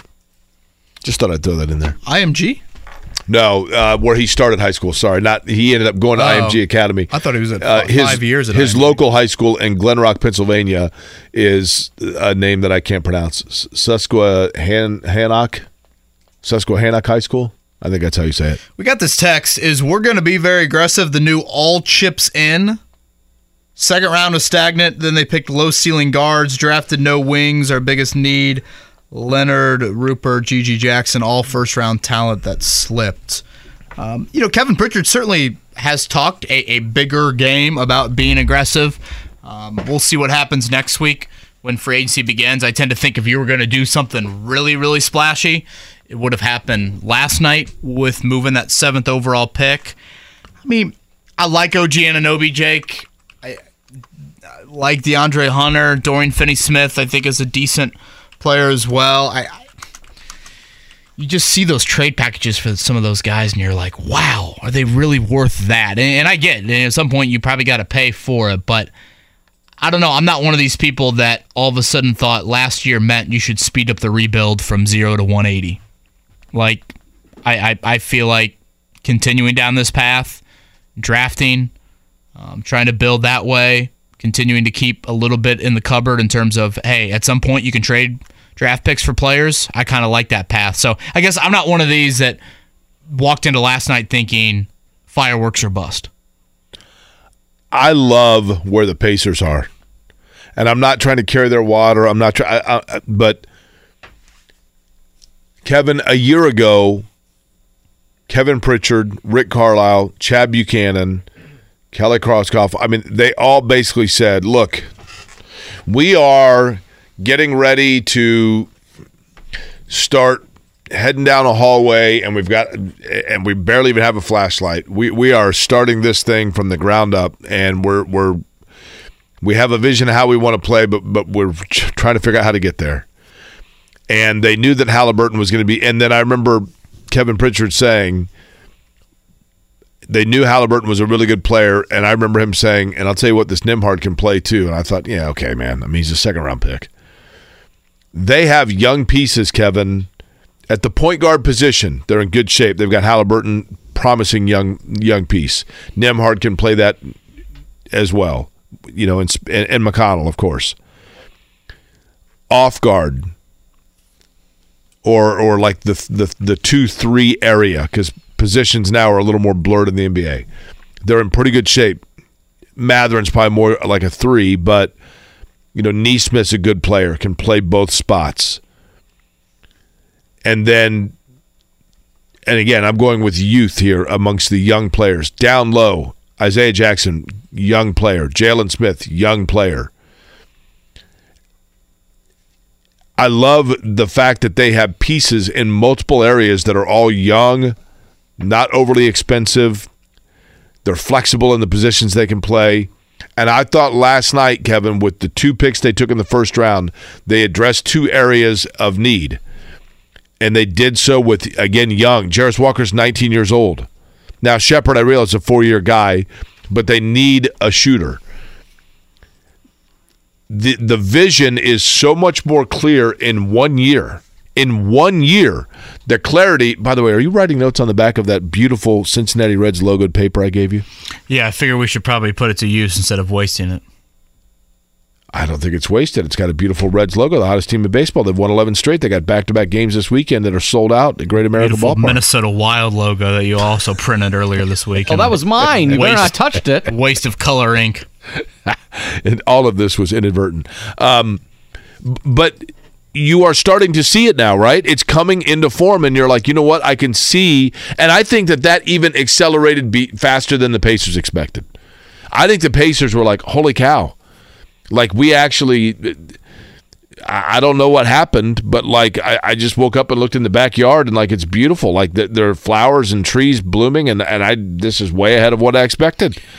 Yeah, I mean, when you look at kind of a rough sketch of the starting lineup, Jake, and and, and the depth chart, and again, next week things could change. You don't have a lot of in-house free agents. Oshae Brissett, easily your most notable. Um, George Hill, James Johnson, some fringe guys, uh, but you, you could certainly wheel and deal a little bit. But let's say a starting lineup looks like this: Halliburton, Hield, Mathurin, Jarace Walker, Miles Turner. Okay, I think that checks. And then a second unit. McConnell's probably your point guard, and then at the two, three, four, you can probably put all these guys potentially in those spots. You've got Andrew Nembhard, you've got Ben Sheppard, who you just took out of Belmont, you've got Aaron Nesmith, you've got Jordan Nwora. We'll see about Chris Duarte, but that's about you know six guys that at various points in their careers, and again, we'll see about Sheppard have shown some sort of shooting, some sort of scoring, some sort of versatility. Uh, and then the bigs, you still have Daniel Theis, Isaiah Jackson, and Jalen Smith. You know, that's a nice core. I, I don't think it's a core I look at and think it's a three seed, but I think it's a nice core to continue to grow. It's got youth, it's got some versatility. Um, it's got a few guys that I think, in Halliburton's case, is an all star. In Mathurin's case, can be that. You've added some defensive punch with Walker. You still need to add more, I would think, in that end. But I look at that group and think that should be a playoff core, and we'll see what happens next week to add to that. The um, Duarte is the guy you feel bad for, and I don't know why, Kevin. Because, in other words, I know why we feel bad for him because it just feels like he's fallen out of rotation. But I don't know why he has because he was. Remember what a promising piece he was early, and it just feels like you kind of don't know where to put him. And he struggled, and he, and I mean, you know, he has talent, right? He has talent, but but where do you plug it? Where, where do you feel cons- Where do you feel good putting him consistently? Yeah, I, I don't. To, to answer the question, I, I mean, if I'm gonna like pencil in a second unit, I, McConnell, Nembhard, Nesmith, Nwora, and I still have Ben Sheppard outside looking in right now. I mean, you have a little bit of a log jam there, kind of at that two guard spot, depending on what you do. I mean, at some point, I, I I'm probably more of a fan of just letting Nembhard be the point guard, the the backup point guard of the future, and letting McConnell walk.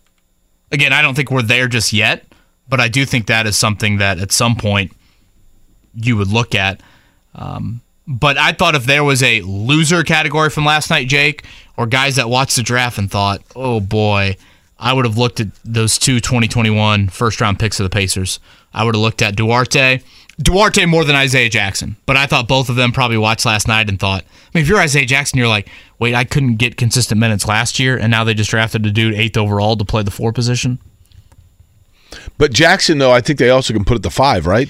Yeah. uh, Okay. So is Theis done? Are we done with the Daniel Theis? yeah, thing? that's that. Now that's a good, and I like Theis, but I, I, I think Theis Theis is probably the one that you look at and go, who gets squeezed out here? It might be Daniel Theis because he was kind of the enforcer, right, or thought to be. you probably have four questions you need to ask as an organization. Four player questions you need to ask as an organization in the next week, Jake. And, and all of these, I guess, are we done or what does the future look like? And the four players would be Chris Duarte, Isaiah Jackson, Jalen Smith, and Daniel Theis. Okay, those middle two, I think you still you've seen enough to know that they're worth holding on to, don't you think? I would say Jackson more than Smith, which is a shame because I was high on Smith. I know. I, I think a lot of people were. But uh, again, you just drafted Walker. I mean, you got to give Walker minutes. Like, so that's where you're in a bit of a jumble there. Yeah, I Jackson. I, I, I still think I'm a big believer in Jackson, but but this is gonna have to be the you got to show me year, right? If He's you had plenty of chances. Yeah, I, I, yeah. This is year three. This is critical for him. If you were to tell Indiana basketball fans last night that Trayce Jackson Davis would be passed on by the Pacers, I would say at three different points of the draft, you would have told them that Trayce Jackson Davis gets taken with the second to last pick of the draft. They would have been, I think, pretty upset or disappointed by that. But Jake, I think him and Golden State is about as perfect of a fit as he could have asked Totally. for. Because by the time I got to about pick 55, you know, I'm looking at it and I'm going, oh my gosh, there's only like, there's only five picks. I mean, hell, he was tweeting like he was going undrafted. And- yeah. You're And all going to regret it. And I think that eh, you got to a point where you thought to yourself, he is better off now not getting drafted so that he can select where he goes and go to the best fit. And if that were the case, Kevin, Golden State is probably one of them that you would have said would be the best fit, right? No one on their roster over six nine. One of their guys that is six nine is JaMychal Green. He's 33 years old. Uh, when you talk about teams like Golden State or in Jalen Hood-Schifino's case going to the Lakers at 17, those are teams that have to have rookies on their roster, just purely financially. Correct. Yeah, like yeah. they cannot afford to you know have their ninth, tenth, eleventh guys making notable amounts of money. So you walk into great situations there. Plus, they also both of those teams you would consider them win now. Like Golden State, they aren't going to just fart around with a bunch of you know 19 year olds to try and grow and develop.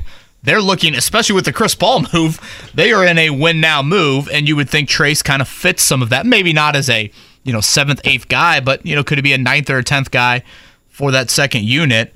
If you look at their roster, Mike Dunleavy, their GM, said it last night. We've got room for him on our 15 man roster, and for the majority of second round picks, probably both the Pacers second round picks, two way contracts is what your rookie year usually looks like. By the way, which player was it last night? We were talking about the some of the awkward interviews.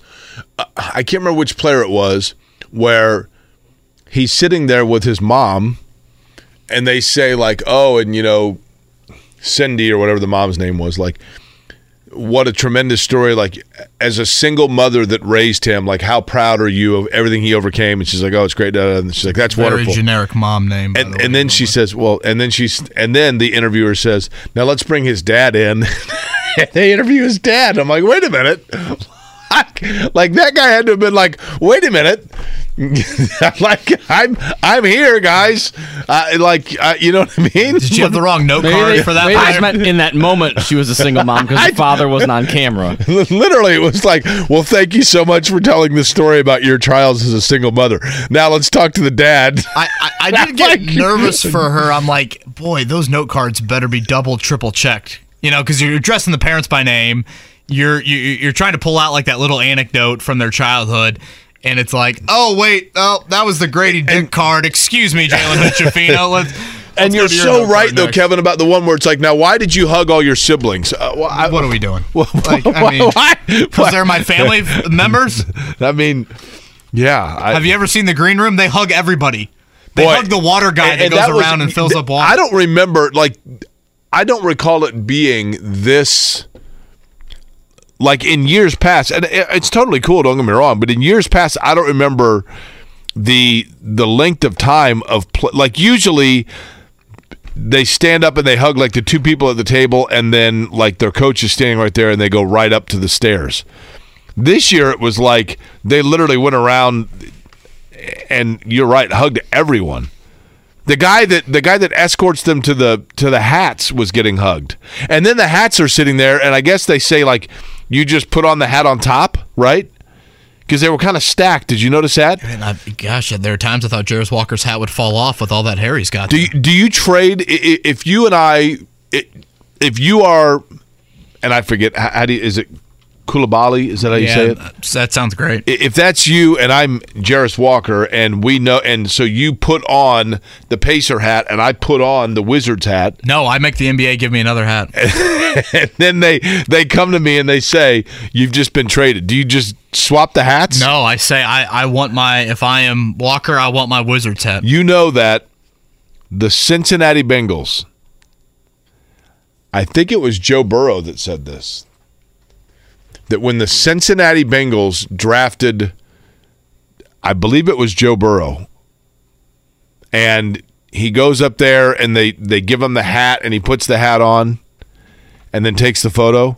He got his first paycheck and in the paycheck it had it itemized expenses and the cost of the hat and the jersey were taken What out of are his we doing? were taken out of his Oh my paycheck. No He's like, wonder, what is this? no wonder that indoor facility didn't get built till like last year. For the What is this twenty nine dollars surcharge to fan side? I- I oh, will fully- that's the hat we gave you. I will fully admit my Victor Wembanyama experience of him off the floor has been like in that interview last night, the Brian Windhorst 90 seconder, maybe one other. I really like Wembanyama off the floor. Oh, undoubtedly. Like I, I he is going to check that box for me at least early on, and I think as a brand, I think as you know, just the face of a franchise, all of that. Um, yeah. he- and who was it who said? I, I I can't remember who said he will play in front of a sold out crowd his entire Yeah, career. Kevin Kevin Pritchard said that the night after the lottery. Yeah, he will never play in a non-sold out venue. Yeah, I mean he. Now, our Pacers, our Pacers ticket office people bummed that Jalen Hood-Schifino and Trayce Jackson Davis both to the Western Conference. Boy, that's a good. That's a good point there. Good point there. Miss out on an additional home game. I, Hood, is there any? If you're Jalen Hood Schifino and you thought you were going to go 13th to Toronto, are you disappointed to slide four spots when you find out you're going to play for the Lakers? Is there any like?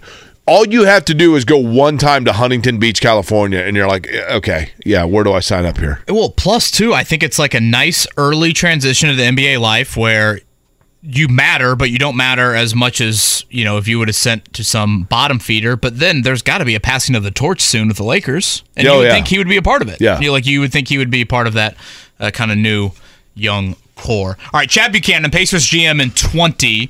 Uh, before we get to a freebie Friday pop quiz, 317-239-1070 for that. Let's go with the morning check down.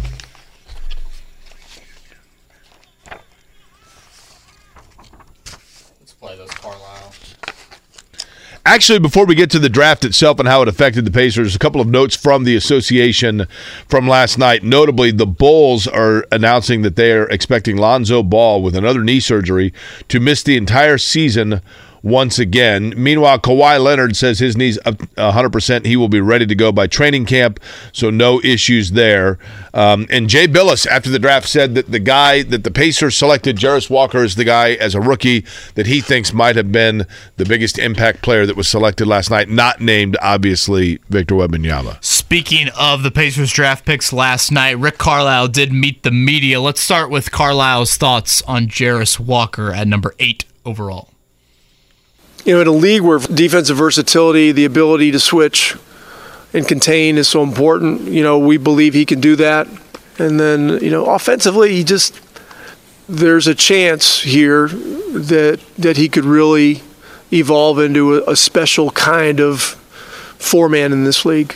a guy that can rebound it and take it coast to coast and make plays and finish at the rim and, you know, do all that stuff. So I think when our fans start to watch him, they'll see the possibilities. And then later on at number 26 overall, it was Ben Sheppard, the guard out of Belmont. Rick Carlisle uh, enjoyed the process of Ben Sheppard kind of rising up the draft boards. Here was Carlisle on the shooter from Belmont. He played great on both ends. He's got a high skill level. You know, he's had a he's had a pretty consistent rise in the draft, starting with the combine where he played extremely well. So, you know, he's a, Uh, a six-five wing, wing player. Know, he just moves, he shoots it, passes it, dribbles it, defends, goes hard. Sheppard, by the way, four-year player out of Belmont and out of the Moval. I like because I think it's just a really well-coached league. Forty-one percent three-point shooter in his last year at Belmont. Speaking of, I guess, the Moval, Omaha, the site of the College World Series, and last night it was a pretty epic performance on the mound. A great pitcher's duel, as expected, between Wake Forest and LSU. But in the 11th, as both teams went into their bullpens, it was Tommy Tanks. No better name for a home run masher than Tommy Tanks. And he hit one over the left field wall to send LSU to the College World Series championship series, which is a best of three that will begin tomorrow. That'll be Saturday and Sunday, potentially Monday. Best of three with the Florida Gators. Uh, with the loss last night, Wake Forest had two chances to get to the championship series. They lost both of them. So we'll get Brian Kelly's family against Florida for the College World Series. When he hit that home run, Wake Forest added a little letter T right in the middle of their hat. That was their reaction, just so you know, in case you Hi, my name's Alfred Delia. At home, they call me Big Al, and I hit dingers. Tommy That is- Tanks' cousin. That's right, his little brother. On there? Yeah. Uh, last night, Major League Baseball Diamondbacks over the Nationals 5 3. It was the Athletics beaten by the Guardians 6 1 in our race for PBR. Marlins over the Pirates 6 4. And again, Reds and Braves this weekend, uh, I am told, sold out at Great American Ballpark. Fever beat Seattle last night to start their four game road trip. Pop quiz time. Give us a call 317 239 1070 on this Freebie Friday.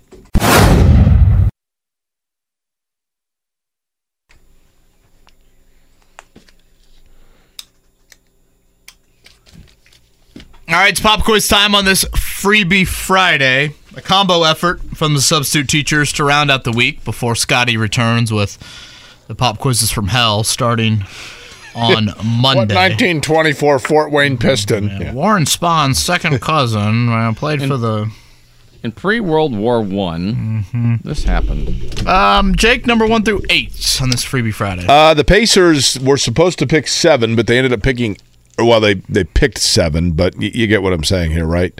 Uh, they ended up getting the guy that went eight, so we'll go with eight. Mark? Eight is Matt. Matt. How's it going, gentlemen? Matt, how's it going with you, man? Good, good. Matt, what's on the weekend agenda?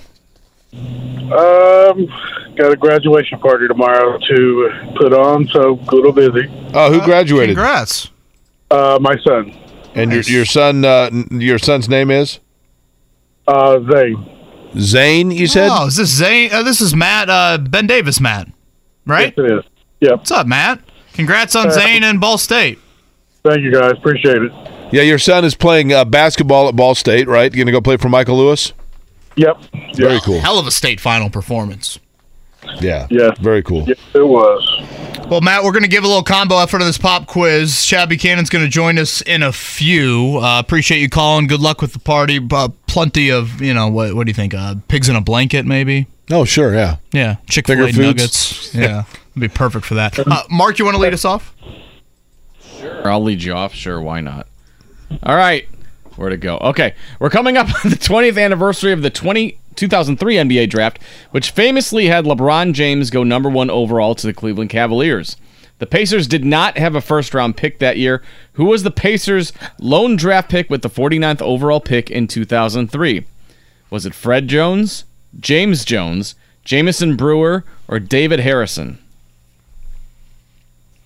Uh, 2003. Um, This guy's a GM right now in the league. He correct? is. It sounded like this, Matt.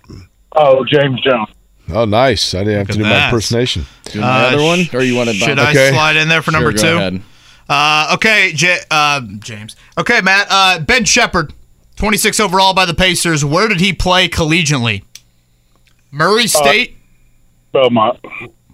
Okay, Matt's here. All right, Matt. Question three. Valedictorian for this graduation There were party. five schools, five schools that saw two players selected in the first round last night. Can you name? Should we go with one or two of them, guys? Go two. Let's Can you name Matt. two of the five schools, Matt, that saw two players selected in the first round last night? Well, no, Michigan for sure. Yep. Huh? Um, I believe Bama was another one. Okay. Bama. Okay. Mark, you want to go with four? Sure. We have a race for PBR for the best record of MLB teams projected to fi- finish under 500. Jake has the Baltimore Orioles, Kevin has the Oakland Athletics, mm-hmm. and I have the Arizona Diamondbacks. Of those three, which team has made the postseason most recently? The Orioles, the Athletics, the Diamondbacks, are all three made the playoffs in 2021. Oh, um, Diamondbacks make the playoffs. I'm gonna go with the Orioles. All right, Matt, to round it out, 26 years ago this week, the first WNBA game was played. Name one of the two teams that played in the first ever game in the WNBA. I'm guessing on this, Kevin. Is this right? Uh, correct. gotta- That is one of the two. Yep. Say it, say it again, Matt. It's got to be the Liberty. Good New York in there. Great minds Matt think a alike, Jake smart Query. dude, man. Smart. That dude. is a smart fella here. All right, Matt, good work. It's Freebie Friday, so certainly hang on the line. James Jones was correct to off. is correct. Belmont for Ben Sheppard. See, uh, correcto. Jake, a little slip up on yours. Is that correct? No, he was right. Actually, Bama has two. Bama did have two. Alabama, Arkansas, Duke, Michigan, and Houston. The five. Oh, there's five of them. For some reason, I thought there was only four. Uh, I missed one earlier. slip up came on, on okay, my slip up was on question. Mark's. Yep. It was uh, he said the Orioles. The Orioles last made the playoffs in 2016. The Diamondbacks last made the playoffs in 2017. It was Kevin's Oakland Uh-huh, my Athletics pesky A's, baby. that made it in the COVID year of 2020. You blew it! Congrats, Matt. You know the cool thing for Matt's son going from Ben Davis to play basketball at Ball State. I think Ball State's got the most underrated basketball arena in the state. Worthen? Yeah, I think it's a great arena. Nice first year for Michael Lewis. Uh, Zane was committed to Valpo, and then they had their coaching change. Roger Powell, former Illinois forward, now the head coach of Valpo. A great tournament run for Ben Davis, of course, and a great 4A state title game for Zane Dowdy. And now he is off to play uh, for Michael Lewis and the Chirp Trippers. A lot of Indiana flavor on that team for Ball State. You know, one of the interesting things last night, Kevin, a lot of people, somebody asked me, they're like, so Zach Edey's going back to college. When was the last time the, the Wooden Award winner actually went back to college? Oh, boy. and the answer to that was the year before, And he went undrafted, right? and he went undrafted this year, yeah. uh, Drew Timme undrafted as well. Boy, I forgot about Drew Timme. Drew Timme to the Bucks Summer League. He looks like he'd live in Minnesota, doesn't he?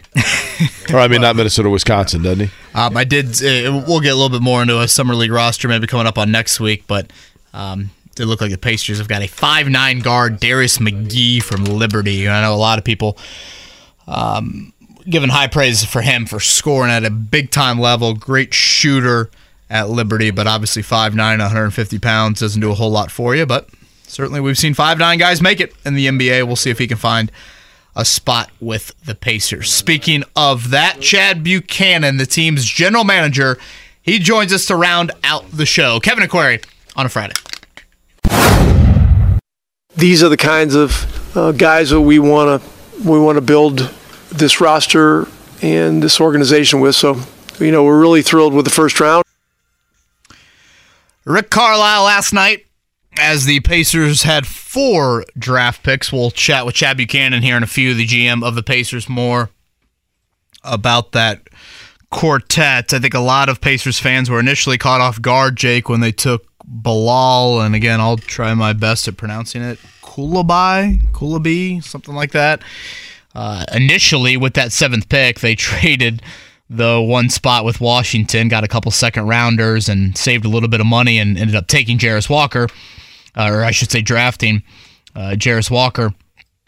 Anyways, um, do you have a favorite Pacers career? Is it Bilal Kulabai? Is it DeAndre Ayton? Is it Serge Ibaka? Eric Piatkowski. Ricky Rubio? Eric Piatkowski. Oh, no, wait, Danny Ferry. It's got to be Kawhi Leonard, right? Kawhi. Kawhi, yeah. Danny Ferry's up there, though, I'm telling you. I think Rick Carlisle had a. Uh, it was fun while it lasted. To sum up Tristan Thompson's career.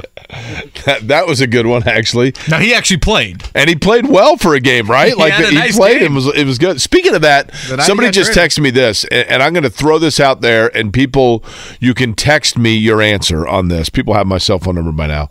Uh, somebody just sent me a, a message that said, "Hey, where's a good place to play pickup basketball in Indy now?" My gym, Lifetime Fitness, it was great for pickup ball, but it's now pickle ball. They took out the basketball courts, so I don't know. Uh, Ben Davis used to be fabulous for pickup basketball. wasn't the JCC always a pretty good run? That's probably a good place too. Um, I mean, that's so I don't know. Somebody let me know. I'm I'm retired. I I about believe five Lance years ago. Stevenson's played at the downtown Y a time or two. If you're looking for something right off Delaware, That's right there in the, the Athenaeum, Irsay right? YMCA. Oh, okay, yeah, that yeah, one. Irsay YMCA. Oh, yeah, yeah, yeah. Nifs Nifs is pretty good, right? Good call there. I don't know if Nifs still has pickup ball. If you Um, play a game, though, you know what you're going to say? Well, it was uh, it was fun while it lasted. Uh huh. That's a good way to describe it. It's beautiful. The right? Tristan Thompson era on that end. Uh, again, Chad Buchanan from the Pacers is going to join us here in a few. We should have Jarace Walker's high school coach, played IMG Academy. Um, he is scheduled to join us looking ahead to Monday's show.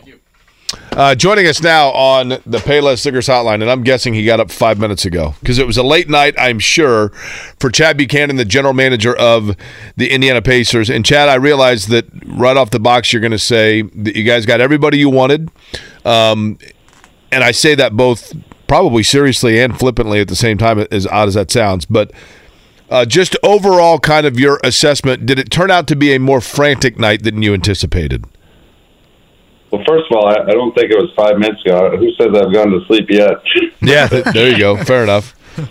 Uh, but no, it, a, a very successful night. I think for us, I think every team wakes up the day after the draft and feels good about their picks. And you know, we got a couple guys that we really, really had targeted and liked going in. Um, you know, our board, I think, you know, the top ten guys probably went about in the order we expected, and we had a couple guys we were very comfortable with drafting, depending on who went before us. And um, Jarace was a guy that we've liked all season long. both from a position, positional need, the talent level, uh, the character point, you know, standpoint. There's just a lot of boxes that he checked that you know made him a, a big priority for us. And you know, Ben Sheppard is another player that you know came in and really impressed us in the workout. Was great at the combine. Um, a guy that we tracked for the last two years that has really grown on us too. So. Um, in the second round, you know, Mojave and Isaiah, you, you know, second round is such a crapshoot, but uh, excited to see what those guys could turn into as well. So, you know, we felt it was a very successful night for us. Okay, in quick fashion, before we get to the kind of the nuances of the players, uh, I'm curious with the the trade that took place. I think we now know what took place with Washington. I mean, San Antonio apparently calls and says, "Look, we have interest in this at seven. So you go to Washington and you say, "We're getting." I guess my question would be this, Chad: How did you know that Washington had interest in the player that you selected for them at seven, and why not just swap the picks in advance and have Washington make the seventh pick? Is that a time issue? Yeah, some of it's a time issue. Some of it didn't play out exactly how you mentioned there either. Um, you know, when you have multiple teams chasing a player uh, that maybe is a player that you're not targeting, um, it puts you in a position to try to you know move down a little bit and you know pick up an asset or two that can help you you know in the long run. Um, and a lot of this stuff happens right on the clock. I mean, it's it happens fast, and like I said, a lot of teams coming after something at, at the same time, you know, at the very very last moment, you know, cause you to have to make a decision. And we were comfortable moving back for a you know a small, like I said, a small assets coming to us, and still getting the guy we had targeted. So uh, it, was, it was a very easy decision for us. Chad Buchanan's with us here, the Pacers general manager. But Chad, before we get to Jarace Walker, uh, how close were you guys, if at all, of trading number seven for a veteran or trading up in the draft?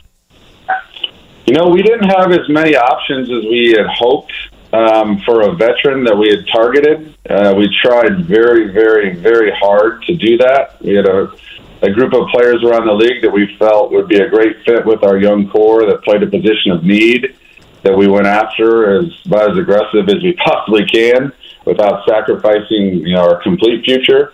Um, but unfortunately, those players were not available, and so um, you know we tried on that front. But at the end of the day, we were, we were very comfortable with a couple guys staying at pick seven and adding another young player to our core to try to build with. Obviously, Jarace Walker was the selection. You don't play for Kelvin Sampson if you can't guard on that end of the floor. What is it about his physical makeup, his IQ defensively that is so attractive and addressing obviously a major area of need for you guys? Sure. You, you guys watched our team all year last year, we, we had a lot of offensive talent and we were very poor on the defensive side. So that was a, a big emphasis for us and will continue to be as we add to this team as guys that can come in and, and improve us on the defensive side. You know, and Jarace does that. You know, Jarace has a lot of versatility to his game. He's a guy who played point guard for a little bit of time in high school, and he's got a great feel for the game, which Coach Carlisle and our staff really value a feel for the game, ability to play in a flow offense, to make quick decisions with the ball, um, very unselfish, um, just a good fit for us in a lot of ways. But mostly, we're excited about his potential to defend. You know, defending that position, the six seven to six eight six nine scoring hybrids is a you know it's a challenge in our league, and we. You know, Aaron Nesmith did a, as good a job as he can with that. He's a little undersized against some of those guys, where Jarace has a little more you know, size uh, and physicality to throw at some of these, you know, Jayson Tatum's and Giannis's of the world. Uh, but that, that's where we felt like he was a good fit for us, specifically as a defender. Chad, obviously, I realize that if you know if something comes along that's going to make your team better, you're going to make a move. I get that, but in terms of moves precipitated by Indiana by the Pacers, are you guys done for now, or are there still some auxiliary moves that can be made? Uh, I, I wouldn't say we're done, you know, for right now. We're going to continue to explore what's out there. I mean, we have one roster spot right now still. Um, you know, there were other minor trade opportunities that we did not pursue that, you know, probably still there if we would like to. We wanted to see how our, our draft night played out. But we still have, you know, on our roster, we're happy with the young core, but, you know, I think we got to look at maybe adding one one more player to a certain role, and we'll we'll look at that. You know, we've got still got cap room left. Um, like I said, we have the roster spot available. We have a two-way uh, contract available, a couple of those. So we still have tools to use, and we got you know some time here to look into those. How heavily did you explore Trayce Jackson-Davis at 55? I mean, we love Trayce Jackson-Davis as a player, and you know sometimes it's got to be a mutual interest. Um, you know, you don't want to have a player with you that is you know not coming in wanting to be there, and so you know Trayce is going to be a terrific player, and um, like I said, we were big fans. Obviously, our roster and what he is, the position he plays, wasn't a great fit, and we understood that, and you know his representatives understood that, but. Um, you know, if, if we had been in a situation where we didn't have four players at his position, um, you know, I think Trayce would have been a great option for us. And like I said, we were big fans of his game. So then, was there discussion? I would assume from that, from Trayce Jackson-Davis or his camp, that he would have been happier going elsewhere, and that he didn't feel Indiana was a fit for him. I think that's accurate to say. Interesting. I mean, given the roster makeup, I Sure. think it, it makes it makes total sense and why we've said throughout the show, Golden State on paper much better fit than where things are with Indiana. Chad Buchanan with us, the Pacers GM. Uh, Chad, let, us chat a little bit more about Ben Sheppard. I know the shooting and the scoring ability at Belmont stands out. I was saying to Jake earlier, I feel like when I hear of good mid-major shooters, I think the stereotype is they can't guard anybody, but it seems like you know defense is not a liability by any means with him. No, I think Ben is a is a two way player. He's the thing that stands about out about Ben. This seems like something very minor. Um, is he is a in phenomenal shape and he's in constant motion on both sides of the both sides of the floor. He's offensively he's can, can just running off screens. He's sprinting the lanes. He's curling off picks. He's he's pushing the ball in transition off defensive rebounds. He's just his motor just never stops. Um, and then that carries over on the defensive side too. Just a guy with a with a great effort level, a great care factor, uh, tremendous character. I think the fans and the media are going to love Ben Sheppard. Um, we, we just really grew to like him in the pre-draft process, and uh, the shooting up component obviously is something that we value in Rick's system, and he brings a lot of that as well. So there's a lot to like about Ben. Chad, one of the things that jumped out at me last night, Chad Buchanan's our guest, the GM of the Indiana Pacers. He's on the Payless Liquors hotline. One of the things that jumped out at me last night, of of all the players that were selected, was I, I it struck me how incredibly mature, humble, and and just really impressive the vast majority of these young men were. And I'm curious, are we starting to now see uh, and there's a lot about this I don't like, quite frankly. But is part of that the byproduct of the fact that now you are getting players that have been in the limelight and under a spotlight since the age of 14, 15 years old, and thus have a better understanding of all of the expectation that comes with being selected in the NBA? That's a great question, Jake. You know, I, think there is some accuracy to what you're saying. These these guys that come into the league, they're it's very rare that we interview a guy at the draft or when they come through our, our building that we're not like, gosh, it's a really sharp, you know, bright, articulate young man. And they're obviously they're well prepared these days by their, their representation and their families, and they know the importance of making a good you know representation of themselves when they meet with NBA teams. And I think last night's a great example. You see all these kids. I mean, they're living out their dream in front of the world on TV, and how they carry themselves and answer questions and handle the situation is. I feel like every year is it just gets more and more impressive, and and I think every year we find less and less players in this draft that are red flags from a you know character standpoint. And uh, I think that's a representation of what you're saying of just the amount of time they spend around each other and in the limelight. I think that's very accurate, Jake. Okay, Chad Buchanan with us here, Pacers general manager. Obviously, a quick turnaround now to free agency here in about a week. Chad, if you had to kind of lay out needs as you guys enter free agency and certainly the ability to still execute some trades, what would that needs list look like? I think it's balancing our roster right now. I mean, we, we still have four centers. Um, you know, we have a couple guys at the power forward spot that, you know, young guys between, you know, Jarace, Aaron Nesmith, Jordan Nwora can all play the four. I mean, maybe another wing forward, you know, if, if we balance out our roster would, would help. Maybe another point guard. I mean, we're going to look at all, all those kind of things here in the next couple weeks uh, with trades and free agency. Chad, how important was it? you had so many assets going into the draft in terms of, and I'm talking about before even the trade with Denver. Was there a concerted effort, as crazy as this sounds, to alleviate yourself of the number of picks you had in this draft to give that flexibility, not only of roster, but of, of cap room as well? Yeah, I think it was more so when you go into a draft with five picks and you have three roster spots. You, know, you obviously got to be aggressive to try to to manage that component. Um, you know, you have the two ways as an option. You know, we're trying to maintain as much ammunition uh, for when the, uh, the right player comes along via trade. So, you know, the trade we made with with Denver and accumulating another pick in next year's draft is kind of kicking the can down the curb a little bit. Where next trade deadline or, or this summer or even next draft, if you know having that extra first is what gets you over the hump to get a player that you have targeted. Um, that's always a good thing to do from a business standpoint. And you know, last night we moved around quite a bit. We moved, you know, a couple picks out. We moved moved down a little bit. So we were trying to juggle as much as we could. So at the end of the night, we could come away with you know some ammunition for for this summer and into next year. And that's what the, the future first I think has a lot of value for us and for teams around the league. So we feel good about that.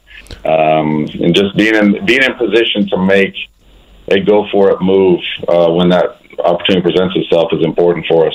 Chad, I had mentioned this earlier. In the mid '90s, there was this like art fad called Magic Eye. I don't know if you remember these, but like they were the the pictures that were computer generated, and you had to stare at them for like five minutes, and then eventually like a 3D image came into form, and you're like, oh my gosh, I see it now. Does that ring Yeah. a bell to you? Okay. Yeah, sure, sure.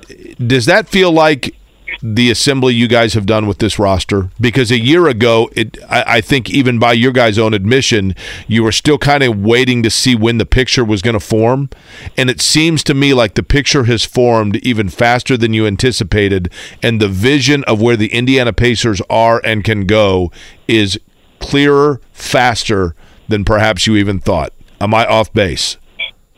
Uh, possibly so. I think you know Ty obviously changes everything for us. Finding the right pieces around him um, is important, but also not being in a rush to jump up to you know being the eighth seed and being stuck in the seventh and eighth seed range. You know, we're I think the hardest thing in the NBA is resisting the urge to be like five games better and limiting yourself. You know, two, three, four years down the road.